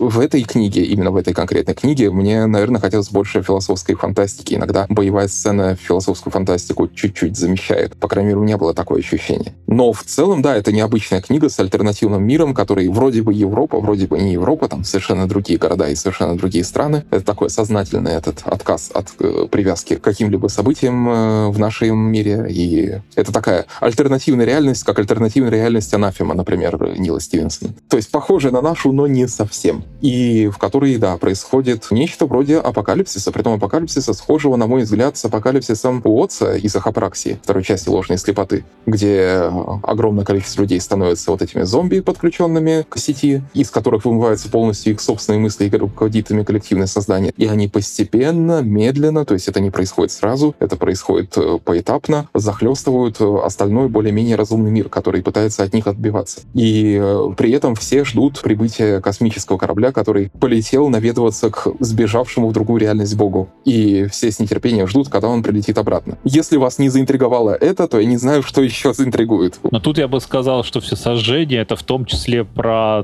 то где-то, да, где-то всесожжение, причем написанное задолго до «Эхопраксии», она еще параллелит вот эту вот идею про «Бог — это вирус». И всесожжение — это в том числе про то, как вирус этот самый божественный переписывает реальность вокруг, кому-то в конечном итоге даря даже некое успокоение, но в принципе именно с этим самым переписыванием, заново модификацией реальности, разрушая все вокруг. И как люди оказываются вот в этой вот, в реальности, которая буквально рассыпается у них перед глазами. И я знаю, что многие, например, про всесожжение говорят, что он слишком хаотичный, что это роман. Я помню свое ощущение, когда я читал э, синопсис этого романа, когда мне только его прислали, и вот роман сам по себе небольшой, там всего десять-одиннадцать авторских листов, то есть такой триста с чем-то страниц. И когда ты читаешь его синопсис, у тебя немножко голова идет кругом, потому что такое количество сразу вот на такое количество идей, такое количество концепций, такое количество различных, вроде бы даже не слишком сочетающихся с друг другом элементов, когда ты говоришь, да зачем так много, можно еще, можно чуть-чуть поменьше. То есть, по большому счету, некоторых идей из всесожжения хватило бы другому писателю, более рачительному, просто на роман. А из одного всесожжения можно было бы спокойно делать цикл. Но здесь оно все в предельно концентрированной форме, в которой по большому счету здесь форма следует за содержанием, потому что сам главный герой, он усваивает информацию именно вот в такой предельной, жесткой, концентрированной форме. И то, что эта информация становится все более несовпадающей с друг другом, все более хаотичной, она как бы оценивает то, что как бы она как бы и переходит в то, что как, каким мир становится. То есть там очень много именно игр непосредственно говоря с формой, содержанием. То есть это роман, который еще в некотором роде еще сложнее, чем он кажется на первый взгляд. Потому что здесь надо думать, почему он так подан. И почему, например, искажение, которое вроде бы приквела, вроде бы в той же мире происходит, на самом деле совершенно не так. И можно эти романы читать совершенно вне зависимости друг от друга. Оно подано совершенно по-другому. И оно и написано совершенно по-другому. То есть, если вам, предположим, не понравилось одно, то, возможно, сильно понравится другое. И наоборот. То есть, это такие две разные медали. Но оба написаны, как я бы сказал, с большой страстностью, что не всегда встречается в научных фантастических произведений. Это вообще удачно, что я, видимо, решил поговорить про него именно сейчас, потому что дальше я хотел спросить про ваши любимые польские книги, про сделать такое небольшое отступление. Какие книги вам лично нравятся больше всего? Вот, вот прям вот ваши-ваши. Но я чувствую, что, наверное, Збешховский у тебя один из самых любимых. Ну, мне, да, мне нравится Збешховский, потому что действительно это очень нетривиальная, очень интересно сделанная вещь, которая редко попадается. А потом мне, естественно, мне нравится Дукай, ну, это отдельный, то есть вообще не в каждом, не в каждом, не в каждой научной фантастике вообще в принципе попадается писатель уровня Яцека Дукая. То есть, да, мне нравится «Владыка ледяного сада», а Алексею ничего не нравится, похоже. Не, неправда, мне... Если говорить о польской польской литературе, ну, в целом, мне нравится «Ведьмак», понятное дело, но о нем еще не говорим. Мне нравится Вегнер. Это, наверное, один из моих любимых польских авторов. Я... Но мне очень нравится у него именно стражи именно север, линия севера, потому что я помню, когда открыл для себя впервые север, начал читать рассказы, это было для меня прям таким вау, то, что я люблю, то, что мне нравится. Я очень расстраивался, когда заканчивался север и пошел не совсем интересно мне юг, что еще мне в нем не нравится. Мне нравится Гжендович. И если мы говорить о тех... Мне нравится Маддердин Пекара. Если говорить о тех авторах, о которых мы сегодня не вспоминали еще, это Томаш Низинский, «Танец марионеток». Это очень такое крутое темное фэнтези, такая, наверное, смесь Мейкхана с «Черным отрядом», где очень оригинальный персонаж, и прям, ну, может быть, не хватает немножко какой-то динамики и масштабов, но там потрясающий язык, замечательный рассказчик и убойный черный юмор. Вот, да, потому что мы сегодня всех именах не... рассказать не сможем, это, да, важно. Если вдруг окажутся какие-то имена незаслуженно позабытыми, то не стесняйтесь мне напомнить. Но мы при этом сейчас подходим к главному имени. Да, я тоже думал назвать, но я не думал быть дофига оригинальным, когда самую ему любимую книгу назвать, но эта книга для меня будет для вас вопросом. И вопросом для вас как издателей. Где мое официальное издание «Льда» Яцека Дукая? Лед. Где он? Скажите мне. Требую. Ну, сейчас, скорее всего, это уже не получится по понятным причинам. Ну, как так вышло? Почему нет? О, это очень долгая история. Это долгая история. Николай ее сейчас расскажет. Ну, одно время Дукай был крайне придирчив. Ну, на самом деле, я могу сказать то, что ровно то же, что случилось с нами, похоже, случилось с, с американцами. То есть с англоязычным изданием «Льда», потому что оно, то, его тоже обещали выпустить, насколько я помню, в издательстве Atlantic Books где-то так, наверное, лет шесть назад, и вот и ныне там. То есть, если свои другие романы Дукай, ну, так, он, конечно, типа, просматривает переводы, он к ним очень... относятся к выбору переводчиков, то есть это все, так скажем, идет через постоянное одобрение идет, но, по крайней мере, дело двигается с мертвой точки. В случае со «Льдом» дело не сдвинулось даже дальше выбора переводчика, потому что всех переводчиков, которые последовательно, их было реально очень много, все они делали пробы, и все последовательно были забракованы. Причем это уже были переводчики высокого уровня. То есть это были переводчики, которым платят деньги? Простите, это шутка из какой-то одной старой статьи про переводы Гарри Поттера, что издательство отчаялось настолько, что начало платить переводчикам деньги. Ну да. Yeah, то есть это, опять же, переводчиков, которые там работают за большие гранты, то есть мы уже даже, в принципе, мы даже уже были готовы получить грант, но он всех последовательно забраковал. И вот в последние годы уже как-то он стал чуть-чуть попроще относиться. Тут же есть еще один такой интересный момент, что я знаю, что существует перевод Дукая, скажем, пиратский, ну, сделанный энтузиастом. А ты думаешь, откуда я его знаю?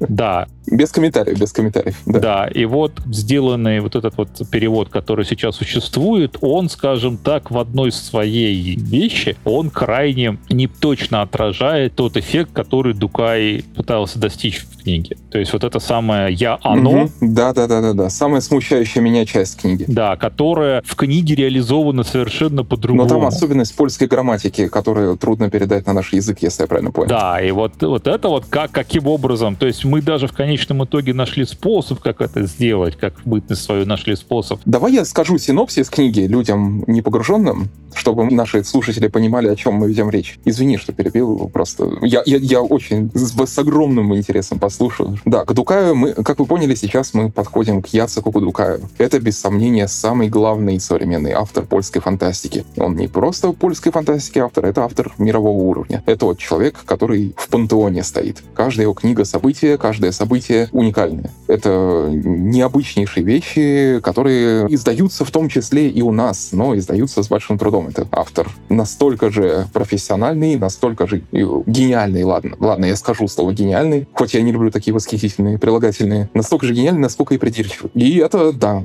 это автор уникальный. Такого вы в американской фантастике, да и в любой другой, не найдете. Это автор, о которых, да, принято говорить, мирового уровня. И книга Книга, которая не издана на русский, одна из его главных книг, не изданных на русский, называется «Лед», что особенно несправедливо в отношении к этой книге, потому что огромная ее часть происходит в Сибири. Представьте себе, что в тысяча девятьсот девятом году вместо тунгусского метеорита на Землю, в Сибирь, в Тунгуску как раз, падают инопланетяне. Инопланетяне редкой формы жизни, температурной. То есть это неразумные существа, это неосязаемые вещества, это локальные изменения температуры. Не просто изменение температуры, а ультрахолодной температуры. Каким-то образом они нарушают законы физики в своем центре, это как вот сгустки холода, и переходят за абсолютный ноль, что, естественно, по законам физики невозможно. Температура, как известно, штука конечная. И эти существа, они не ставят условий, они не контактируют, они, ну, ползают. Иногда они создают гнезда, иногда они создают какие-то локальные места обитания. И они потихонечку начинают расползаться по земле. И вместе с тем, как они расползаются, они изменяют мир вокруг себя. Во-первых, они изменяют физику предметов. Проходя через железо, они превращают его в уникальный металл тунгетит, который идеально гнется, но при этом не ломается. Проходя через другие металлы, они создают новые химические соединения, они создают кучу всего. Но самое интересное, что они делают, они замораживают наши мысли, они замораживают идеологии.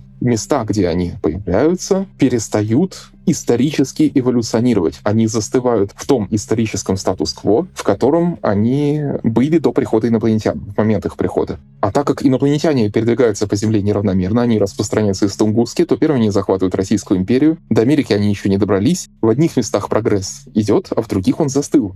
Прогресс мысли, прогресс не технический, он-то, конечно, развивается. И вот представьте себе тысяча девятьсот двадцать третий год, Российская империя, живущая и здравствующая. Никакой Первой мировой войны, естественно, не было. Все застыло вот как раз накануне в Европе Первой мировой. Все вот-вот хотят цепиться друг другу глотки, но не могут. Распутин все так же буйствует, император все так же царствует, Польша все так же в составе Российской империи, и наш герой, главный, совершает путешествие в сердце тьмы. Едет за своим отцом в Сибирь, в обитель ссыльных поляков и кучи разных интересных личностей, и пытается расследовать это все. И это роман, который погружает в кучу разных подробностей. Начинает куча исторических личностей, которые там появляются, заканчивая огромное количество разных стилистических игр. Яцек Дукай, например, может себе позволить целую главу в стиле Достоевского. Просто потому, что может. Монолог в стиле Достоевского, вот этого вот брошенного революционера, бедного этого. И то, то ли в духе бесов, то ли в духе преступления и наказания. Уникальная книга. Уникальная, она тягучая, она сложная, она долгая, но она... Таких книг о России еще не писал никто, и вряд ли кто-то еще долгое время напишет. Опять же, простите, что я долго, я надеюсь, я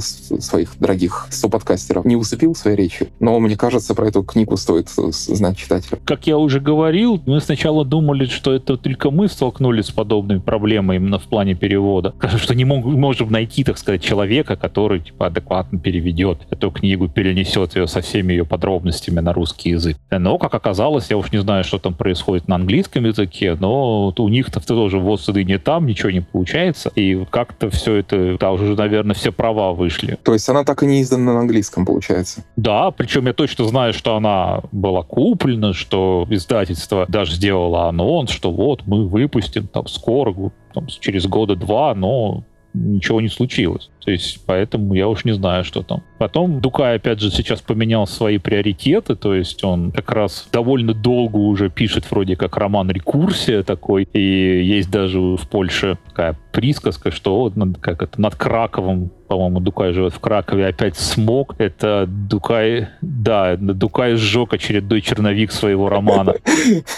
Это очень хорошо. Да. Дукай что не пишет, то уникальное, да, поэтому ожидание того стоит. Если человек жжет черновики, то дайте ему жечь. Сейчас он увлекся над созданием компьютерных игр, трехмерных роликов, мультфильмов и прочего. Если Дукай станет сценаристом чего-то вроде «Диска Элизиума», я буду только рукоплескать. Я рад его увидеть везде. По крайней мере, он сам открыл свою студию. Тут еще вообще, кстати, уникальный случай, что он же не просто такой, типа, то есть пишет там умные и сложные книги, но, например, в Польше они еще продаются какими-то совершенно невероятными тиражами. То есть я когда был на... еще, по-моему, в две тысячи восемнадцатом или две тысячи девятнадцатом году на главной книжной ярмарке в Варшаве. Там была реально огромнейшая очередь к нему. То есть реально огромная. То есть там люди бежали, а он тогда выпустил книгу по письме, называется «После письменности». Это просто была книга, его философская работа о том, что нас ждет, так сказать, после письменности, так скажем. Да и довольно много народу ее покупал, то есть вот так вот. То есть это просто типа философский трактат по первому-то образованию Дукай философ. И это чувствуется тоже, да. Слушайте, ну я могу так сказать читателям, вы эти книги либо не поймете и не полюбите, либо вы их, это будут одни из ваших любимых книг, в принципе. Вот. И сейчас вот мы готовим к изданию два его... То есть у нас все-таки еще мы можем, наверное, их выпустить, если никто не будет ставить нам палки в колеса. То есть это две его книжки. Это «Старость Аксолотля» и «Король боли». Старый сексолотли — это два сборника рассказов, но, правда, Дукай работает в таком вот этом вот странном жанре рассказов, которые тянут всегда на роман. То есть даже старый сексолотли по всем параметрам это роман, потому что он, ну, он объемом примерно с тот же, с тот же всесожжение. Наверное, их повестями можно назвать. Ну, как сказать, типа по общему счету повестями считается что-то там типа до пяти авторских листов. То есть это где-то там сто пятьдесят - двести страниц — это повесть, а все, что можно делать уже в триста, то это уже типа роман. А здесь таких романов будет несколько. То есть это старый сексолотли, черта прикрытия, король боли. Это все такие достаточно большие большие основательные тексты, то есть это такой сборник больших повестей, я бы даже сказал, несколько романов в одном, то есть такие амнибусы, которые представляют собой типа лучшие вещи за последние годы. Ну, Дукай для меня, повторюсь, это пример автора мирового уровня. Я его считаю автором на уровне... Ну, на уровне, как минимум, блин, я, я вот сейчас... Вот, ну, окей, ругайте меня, слушатели, да, на уровне Железной, на уровне Филиппа Дика, на уровне этих... Кто еще может создать, вот как в иных песнях, альтернативную вселенную, в которой физика абсолютно подчиняется законам древнегреческих философов, и где все работает по этой физике, и все это показано не просто в том состоянии, в котором писали греческие философы, а спустя две тысячи лет ее эволюции? Кто еще может написать, ну ладно, многие, может, могут это написать, я могу несколько авторов назвать, вещь вроде идеального несовершенства, трансгуманистскую притчу о людях, которые уже не люди, их десятки их видов, контактирующих друг с другом, и в них затесавшегося случайно размороженного астронавта, который на самом деле коллекция, судя по всему, личностей из десятков астронавтов, спасенные и собранные заново на старом-старом корабле из начала там двадцать первого века. Кто может написать что-то вроде льда? Нет, там смешной момент, что наш главный герой идеального несовершенства, он же, насколько я помню, с начала двадцать второго века, то есть по отношению к нам. А дело все у нас происходит, насколько я помню, в двадцать седьмом. То есть это вот такой вот пришелец из прошлого, на самом деле по отношению к нашему он уже тоже,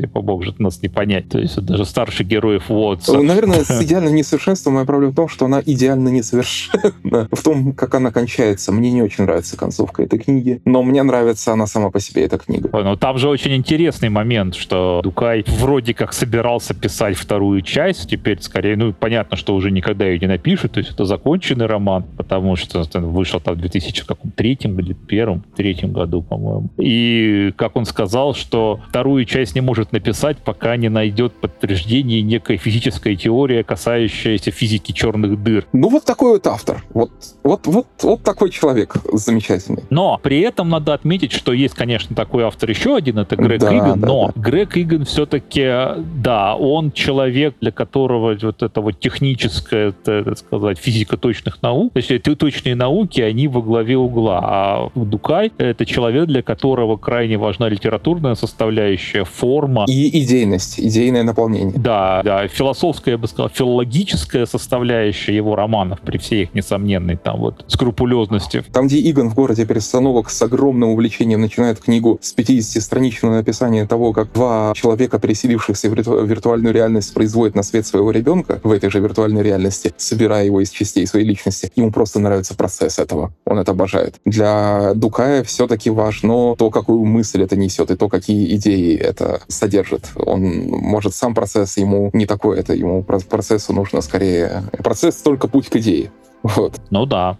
Ну да, Дукай, наверное, самый-самый главный, самый-самый важный. Если фанатский перевод книги «Лед», на самом деле мне в чем-то нравится. Мне он нравится своей совершенно безмятежной, я называю его фанатским, с вашего позволения, безмятежной чинячей да, любви да. к автору, который рождается в многочисленных и немножко обильных сносках. Будьте к ним готовы. Где переводчики с огромной радостью поясняют особенности мышления автора и чуть-чуть отвлекают этим от сюжета. Но тот факт, что это один из немногих недостатков книги, наверное, больше говорит в пользу книги, чем предупреждает. Ну и, возможно, да, ей чуть-чуть не хватает редакции, чуть-чуть не хватает сокращения, но в случае с Дукаем я даже не смею предъявлять какие-то претензии. Яцек Дукай, господа, это, наверное, главный автор в польской фантастике сегодняшней.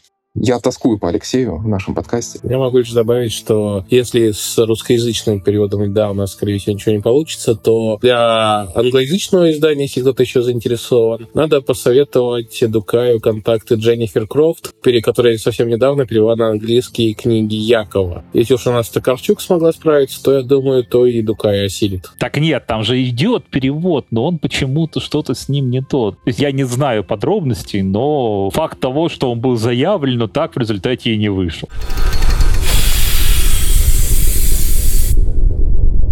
поговорим о том, что мы заявили, и у нас не выйдет, или что-то все-таки все есть, все-таки выйдет? Ну, можете сказать, да, потому что, как мы все знаем, и об этом, о причинах этого мы говорить сегодня не будем или не можем, предоставляя читателю самому сделать, слушателю вывод. Ренессанс польской фантастики был столь же ярок, сколь и краток. Он громко начался валом и быстро, и также быстро же кончился. По многим причинам. Но жертвой этого стали обрезанные, я так полагаю, циклы наполовине, жертвой этого стали недоизданные книги. Очень много пришлось спасать, как с «Титаника» уносить в лапах. Что-то, видимо, канет в воду так и не переведенного ни на русский, ни на английский. Как это ни печально, но, возможно, это явление само по себе прекрасно. Оно прекрасно своей краткостью. Ценим то, что имеем. И все-таки что-то, видимо, издать удастся. Что у вас еще осталось? Что осталось? Что вы можете закончить? Что можете... Мне самому интересно это узнать. Потому что я сейчас ну, сегодня много говорю о польской фантастике, но я продолжаю ее изучение и продолжаю. Мне, например, конечно, интересно было бы продолжение глубины почитать. Хотя бы из любви к Светлячку, но это вряд ли уже обломится. Но у нас осталось вот еще два сборника Дукая, о которых я уже говорил, и две крайне... Интересно, что на финал всей этой нашей «Одиссеи» осталось два крайне интересных и, я бы сказал, экспериментальных, необычных, высокохудожественных и литературных текста. Это «Сказ о змеином сердце» Рада Крака и «Аникромус» Павла Матушека. Книги кардинально разные. «Сказ о змеином сердце» — это как раз, я бы сказал, такая мифопоэтическая, жесткая фэнтези на историческом материале, на материале девятнадцатого века, польской истории девятнадцатого века. Книга будет снабжена послесловием, в котором читатель может, сможет ознакомиться, собственно говоря, с обстоятельствами, про которые там говорится. Но на родине у себя она взяла фактически все вообще, в принципе, премии, которые только могла. Причем не только фантастические, но еще и премию Ника, главную премию литературную Польши, то есть, ну, как бы аналог, там, не знаю, там, нашей премии Букера или там что-то такое. Премию Еврокона взяла, премию Януша Зайделя, Жулавского, то есть все абсолютно вещи. То есть когда она выйдет, вот сейчас мы начинаем с ней работать, не пропустите, это реально очень интересный и большой текст, который необходимо прочитать. И неожиданно совершенно вот, наверное, финальным на это поприще будет роман Павла Матушека «Аникромос». Большой текст, такой страниц под восемьсот-девятьсот он, наверное, будет, как который по своей оригинальности, по своей, я бы сказал, причудливости, сложности и необычности можно как раз поставить даже где-то с текстами Яцека Дукая. То есть у себя на родине Польши Матушек известен как, ну, я бы сказал, наверное, самый экспериментальный фантастический писатель. То есть это, по большому счету, такой странное, ну, я бы сказал, вроде БНФ, но не совсем. Про параллельные миры, но тоже не совсем. И текст, который, по крайней мере, мы его делали год. Переводчица... Так вот, реально обычно у нас Милана Ковалькова работает достаточно гораздо быстрее, но здесь и просто, здесь она работала над ним почти год, даже где-то года полтора, и это было очень непросто. И вот такие вот два текста, которые, то есть все те, кто вообще любит фантастику как таковую, вне зависимости от страны издания, читайте. Вот это вот, ну реально, если Рада Крак мог бы украсить там любую абсолютно премию, там тоже мифопоэтическую, например, премию, при этом, в отличие от стандартной мифопоэтики, которая так вот, если мы возьмем там за основу Питера Бигля или там, ну или за основу Толкина с, с Льюисом, то есть это всегда такая, такие книги более, я бы сказал, мягкие. То есть здесь скорее та же самая мифопоэтика, но соединенная с витальностью и натуралистичностью даже «Ста лет одиночества» Маркеса. То Матушек — это вот ну, как бы человек, которого я бы мог поставить рядом с Дукаем, и это крайние вещи, которые даже я сам жду, когда они выйдут на русском языке, чтобы посмотреть, что с ними будет. Ну и, конечно, осталось достаточно много всего неизданного, но тут уже ничего не поделаешь.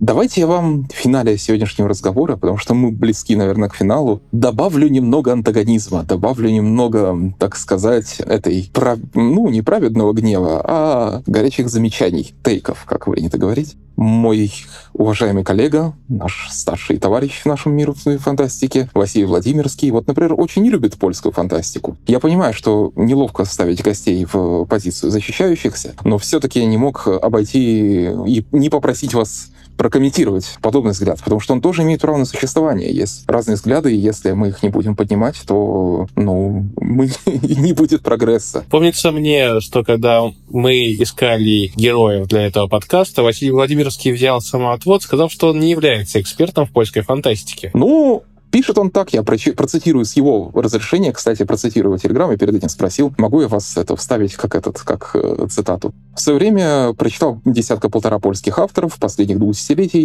и больше не могу. В лучшем случае это нормальная, абсолютно формульная нишевая проза, какую мог бы написать любой англоамериканец, например, фэнтезийный цикл Вегнера. Я понимаю сейчас внутреннюю боль вашу, но мне просто интересно, как в худшем сумбур вместо музыки, такая корявенькая армадовщина, если кто помнит этот термин. Сейчас зонтичный бренд «Польский фантаст» скорее антирекомендация. С чистым сердцем готов рекомендовать только Лема, Сапковского с оговорками и Дукая. Есть и такой взгляд. Ну, пожалуйста, можно придерживаться и такого взгляда. Здесь надо отметить, что, насколько я знаю, Василий Сапковского-то особо не любит. А когда он первый раз, сказать, в одной из бесед сказал, что Вегнер походит на Птенцов из серии издательства «Армада», что на самом деле, ну... Тут я бы сказал даже шире, насколько тут э, интересный момент, что Василий вообще в принципе с каким-то скепсисом относится к любой фантастике, кроме русской и англоязычной. Это у него наблюдается, и уж не знаю почему. С нетерпением жду вашего боевого столкновения на полях наших подкастов мира фантастики. Я хочу быть тут. Ой, да ладно, что? Мы живем недалеко друг от друга, можем и так столкнуться. Ну, боюсь, исход этого столкновения будет очень легко предсказуем. Битва двух Якадзу. Ну ладно. Не, на самом деле, как это?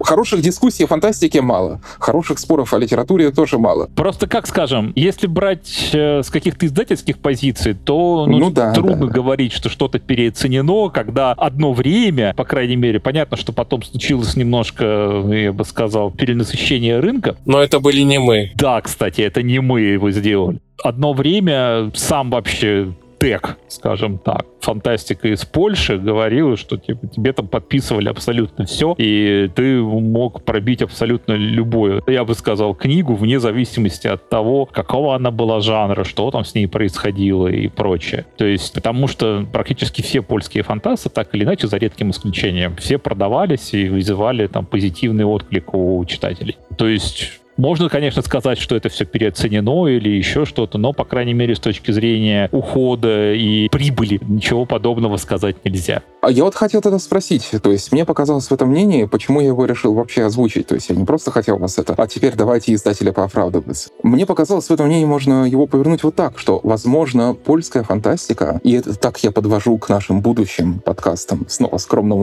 анонсу, о европейской фантастике, может быть, азиатской или какой-нибудь еще, возможно, причина популярности популярности польской фантастики просто той же ошибки выжившего в том, что мы на нее очень внимательно смотрели. Возможно, если мы также внимательно поглядим на Германию, на Францию или на Италию, мы найдем точно такой же зонтик множества разных авторов. Может быть, это можно воспринять в этом ключе? То есть, может быть, это на самом деле отражение проблемы, что мы невнимательно смотрим на остальных авторов, что, окей, у, поль, у поляков много замечательных книг, но мы просто мало переводим, скажем, итальянцев. Мы там какой-нибудь Тулио Аваледо или еще вот Евангелист. Ну, во-первых, можно сказать, что в дальнейшем вас, нас и уважаемых читателей ждет немало интересных открытий, как по плане итальянской, французской, испанской, венгерской, румынской. Вот венгерская интересна мне безумно. Вот уж страна, которая любопытна. По крайней мере, первая ласточка румынской фантастики. Флавиус Арделян вполне себе прекрасно зашел, и вот сейчас вот уже второе издание мы его сделали. Ну, слушай, вот по твоим ощущениям, там целый мир такой же, вот в этих вот других странах, такой же, как польский мир, или польская была вот уникальным явлением? В Польше каким-то образом сложилось вот целое движение фантастов, отлично от всех остальных. Ну, в Польше могу точно сказать, что, во-первых, у них куда богаче сам по себе фандом, у них все-таки их премии, вот что и Жулавского, что Зайделя, одни прям основополагающие, то есть там люди до сих пор за них борются, они многое определяют. У них реально много писателей, и у них реально очень, ну, по большому счету, фантастический сектор развит. То есть это мы вот еще как-то не успели никак затронуть, например, хоррор-сектор, который, ну, и мы не успели издать. И вообще, он там тоже достаточно популярный. А в остальных странах, ну, все по-разному. То есть, например, во Франции, как выяснилось, все этого уже всего тоже очень много. То есть там реально тоже насыщенная. А в скандинавских странах всего мало. То есть там действительно фантастика, фантастические жанры, причем в самых разных изводах, ну, развиты не то чтобы сильно. В Италии всего много, в Испании тут скорее там, там, там своя специфика. В Румынии, Венгрии, в Словакии, в Сербии всего все равно поменьше, чем в Польше. Ну вот, скажем так.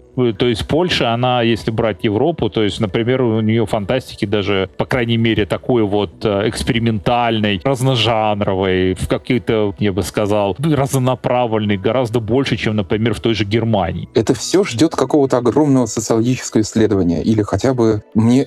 Безумно интересно узнать, почему так, почему в одних странах да, а в других нет. Ну, не одним же там Лемом Сапковским это объясняется, это, ну, неверно. А почему? Может быть, в принципе, то, что все-таки, когда у вас есть большие кумиры, хотя к Лему, кстати, сейчас в Польше относятся скептически, то есть большие, то есть это даже к нам относятся, то есть потому что, например, в России были братья Стругацкие. А, например, в Польше там у них была своя версия, то есть там Мишель Демют, Франсис Корсак, а, например, в Испании или в Германии таких вот непосредственных звезд не было.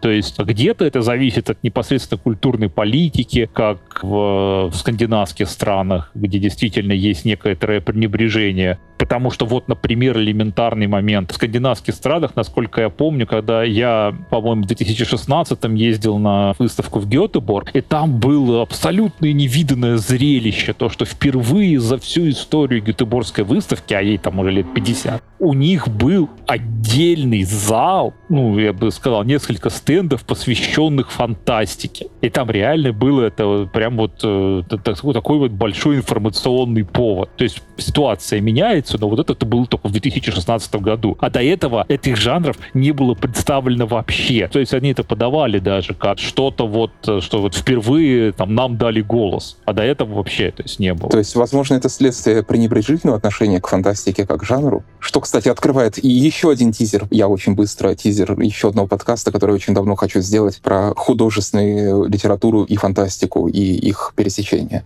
И то, как одно должно быть другим на самом деле, и ничем не отличаться от другого по своим правам. Фантастика просто как сама по себе, как жанр, почему-то очень сильно зависит от непосредственного фэндома, то есть вот, фанатов этого жанра, потому что все-таки жанр достаточно специфический. Сейчас это размывается, сейчас она, ну, она проникает практически везде, в любую щелку. На своих ранних стадиях она непосредственно зависела от вот этих вот самых фанатов жанра. И в результате из-за того, что больше переводили, больше людей там организовывало какие-то премии, вот у того, у тех же французов, у которых реально много всего, у них там есть, по крайней мере, там три-четыре премии своих, на которых это большие тоже конвенты, на которых собираются люди, они их вручают. Эти премии ставят там на обложки, то есть там, что это победители такие-то, это сказывается на продаже, чего, к сожалению, нет у нас. А, например, у тех же французов и итальянцев это только-только начинается. То есть у них есть там свои там премии, которые вот, непосредственно, но, насколько я знаю, как-то там радикально они на продажу не влияют. Ну, вообще, это интересная мысль о том, что так мало нужно было, так мало человек нужно было задействовано, чтобы, по сути, и поправь меня, если я ошибаюсь, чтобы... Например, польская фантастика взяла и пришла в Россию. Так всего несколько амбассадоров было достаточно, по вине которых или по заслуге которых одна страна познакомилась с литературой другой. Это, на самом деле, не знаю, для меня это повод для вдохновляющего послания нашему. А на самом деле всегда так, потому что для большинства текстов, для большинства фантастики, ну вот, например, очень сложно. И вот я человек сам по себе любопытный, с навыками, я бы сказал, поисков, с навыками каких-то там розысков, но зачастую даже вот если вы решите познакомиться, там, не знаю, условно, с венгерской фантастикой. Это очень сложно, потому что венгерский язык ни на что не похож. То есть там даже нету... Когда ты смотришь на венгерские тексты и даже вообще не понимаешь, что происходит. И примерно так же, как ты смотришь на финский, если ты его вообще не знаешь. То изначально ты даже не сможешь правильно составить запрос. Потому что тебя будут переносить исключительно практически всегда на англоязычные сайты, на которых, ну, практически информации нет. А для того, чтобы познакомиться с чем-то, что происходит там, ты должен уметь составлять запросы на венгерском, ты должен примерно понимать структуру, что происходит, ты должен хотя бы хоть что-то зацепиться хотя бы за что-то. И уже потом это потихонечку, как клубок, как ниточка за ниточкой раскручивать этот клубок, чтобы составить хоть какое-то мнение. Потому что, что самое смешное, вот я в свое время поездил по выставке, выставкам. Что самое смешное, тебе не помогают даже люди, которые находятся непосредственно там вот. То есть ты, ты приезжаешь куда-то и спрашиваешь, а что у вас тут по фантастике, что интересного? И они говорят, да нет у нас никакой фантастики. Вот я отлично это понимаю. Как человек тоже путешествуешь и спрашиваешь, и этот ответ прям болью во мне отозвался. А ты уже знаешь, что на самом деле она есть. Но тебе начинают называть каких-то пару-тройку самых знакомых имен, один-два максимум. И это всегда так. И это на самом деле происходит во всех случаях. Тот, тот же, например, вопрос в китайской фантастике. Но не было бы Кена Лю. Я думаю, у Лю Цисини было бы совершенно иная судьба в плане его популярности. То есть культура, как таковая, во многом она держится вот на людях, которые пытаются э, кого-то с чем-то познакомить, что-то развить. И это очень часто один человек из миллиона. И я вот, знаете, если этот подкаст вдохновит хоть кого-то из наших слушателей, допустим, вы знаете какой-то язык, может, даже необычный, если он вдохновит хоть кого-то из наших слушателей, читая на другом языке, пытаться перенести и познакомить с этой культурой другую культуру, например, нашу, не обязательно, кстати, вовсе нашу, я буду считать не просто свою задачу, свою миссию на этой земле выполненной, потому что это замечательные вещи, и такие люди крайне редки. И если вы когда-нибудь захотите стать таким человеком, это, наверное, один из хороших способов прожить жизнь. Да, причем если мы говорим про фантастику, то когда вот в двухтысячных годах еще издатели проверяли, что есть там каких-то там зарубежных далях, помимо англоязычного, ничего не нашли. Хотя, с другой стороны, например, та же «Орда встречного ветра», которую мы недавно издали, Алена Дамазио, один из самых главных французских романов фантастических, он вышел уже в две тысячи четвёртом году, то есть французам уже было что предъявить в этом плане. Ну, тоже, опять, вот там вышел в маленьком издательстве, все вот это, как обычно, где-то скрылся в складках истории до какое-то время, то тогда им нечего было предъявить. Сейчас же, на самом деле, если покопаться, то можно найти что-то интересное практически везде. То есть это, и, я думаю, что-то, например, есть например, в Турции, скорее всего. Я даже по этому поводу уже начал смотреть, и, скорее всего, что-нибудь такое найду. Там, в Израиле, я знаю, несколько. Новелизация «Постучись в мою дверь»? В новелизации «Постучись в мою дверь» она есть. Но там я, например, нашел несколько интересных фэнтези-форматов, которые, как вам, турецкая фэнтези. Великолепный век, но в дарк-фэнтези антураж. На самом деле это очень вдохновляет. Очень вдохновляет, что мы избавляемся потихоньку от давления, так сказать, этого англоязычного рынка. Вот я толкал эту тему, например, Дмитрию Злотницкому, он это немножко отрицал, что на нас он сильно влияет, но я все-таки, у меня ощущение, что влияет, что очень многое проходит до нас, как вот мы китайских фантастов переводим не с китайского, а с английского. Они сначала проходят там тест на продажность, а потом продаются у нас. И вот не так много, как мне хотелось бы, например, вот этих прямых связей между культурами. Но вот я стараюсь, по крайней мере, не делать этого. То есть вот мы сейчас взяли, у нас есть там три китайских автора, наверное, о которых поговорим как-нибудь отдельно, не сейчас. Но они, например, на английский язык, и у них даже вообще нету ни переводов, ничего. Там даже синопсисов на английском нет. И вы их брали вот только как есть. То есть я знаю, что у них есть премии, я знаю, мне помогли китайские товарищи наши каким-то образом. Также и с корейцами у меня тоже есть сейчас несколько подвязок. С южными, я думаю, да? Да, да, да. И с японцами. То есть японцев из тех книг, которые вот мы сейчас покупаем, переведена на английский только одна. Ну, это тема для другого подкаста.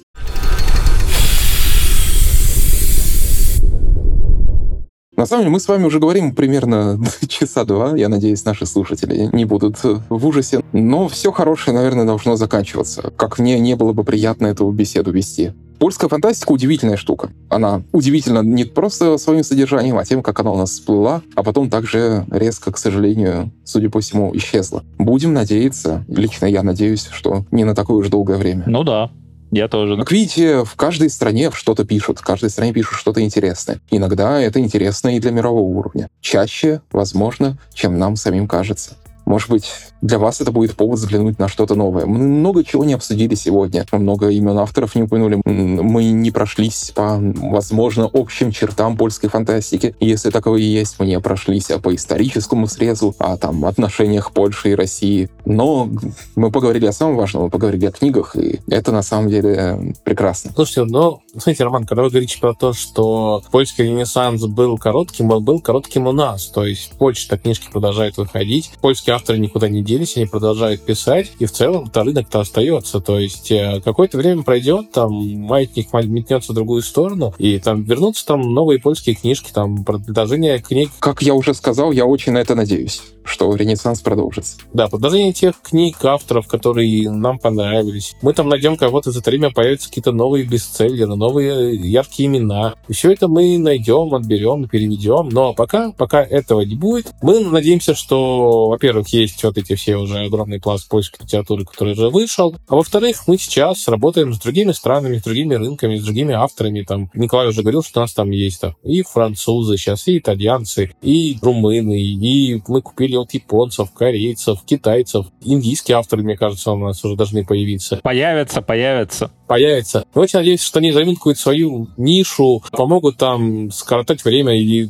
допустим, даже заново откроют что-то еще. Потому что каждый, там, в каждой стране есть какие-то свои особенности, свои какие-то интересные авторы. И вот, открывая все это, мы, мне кажется, расширим свой кругозор и просто узнаем, что на самом деле в других странах есть какие-то новые способы писать фантастику, фэнтези. А также новые взгляды на мир и новые взгляды на нас самих. Что-то в них мы можем найти для себя, новые точки зрения и новые культуры. Знакомство с новыми культурами всегда замечательно. Да, и новые взгляды на мир. Да, и я могу сказать совершенно точно, что каждая фантастика, вот, с которой мы так или иначе начинаем работать, с которой мне приходится ознакомливаться, каждой есть какие-то свои вот родовые черты, в которые совершенно нету других. То есть они все друг от друга отличаются, в них всех есть что-то такое своеобычное, что-то непривычное, чем, что поначалу, возможно, даже кого-то из читателей оттолкнет. То есть для той же там французской фантастики, например, невероятно все равно сильные черты того же Мёбиуса, Рене Лалу, вот, вот этого всего, всей вот этой вот сюрреалистической такой вот неожиданной, то есть там инкал стучится в их сердца, наверное, это очень часто. И у всех есть какие-то свои вот неожиданные вещи, которых нет ни у кого другого. И когда ты с этим знакомишься, то действительно понимаешь, что, ну, мир необъятен, он очень интересен, и действительно замыкаться в каких-то вот одних вот границах, пусть даже там вот больших очень границах англоязычного мира, это, наверное, уже неправильно. Чему нас в целом и учит сама фантастика как жанр, не замыкаться в границах, сколь угодно большого мира, если он ограничен.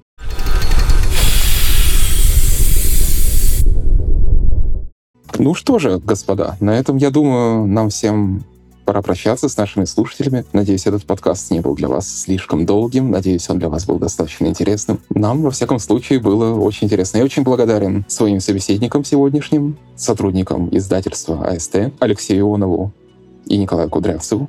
Спасибо, господа. Я очень был рад вас сегодня слушать. Это было а, безумно спасибо интересно. Вам. Спасибо за информацию. Спасибо. До свидания. Надеюсь услышать вас еще, еще не раз. О, мы еще вернемся, не сомневаюсь. Да, похоже, мы вернемся. А мои, моим уважительным слушателям могу посоветовать только: читайте хорошую литературу, читайте разную литературу, читайте многое и рассказывайте об этом друзьям. До свидания. До новых встреч. Мир фантастики.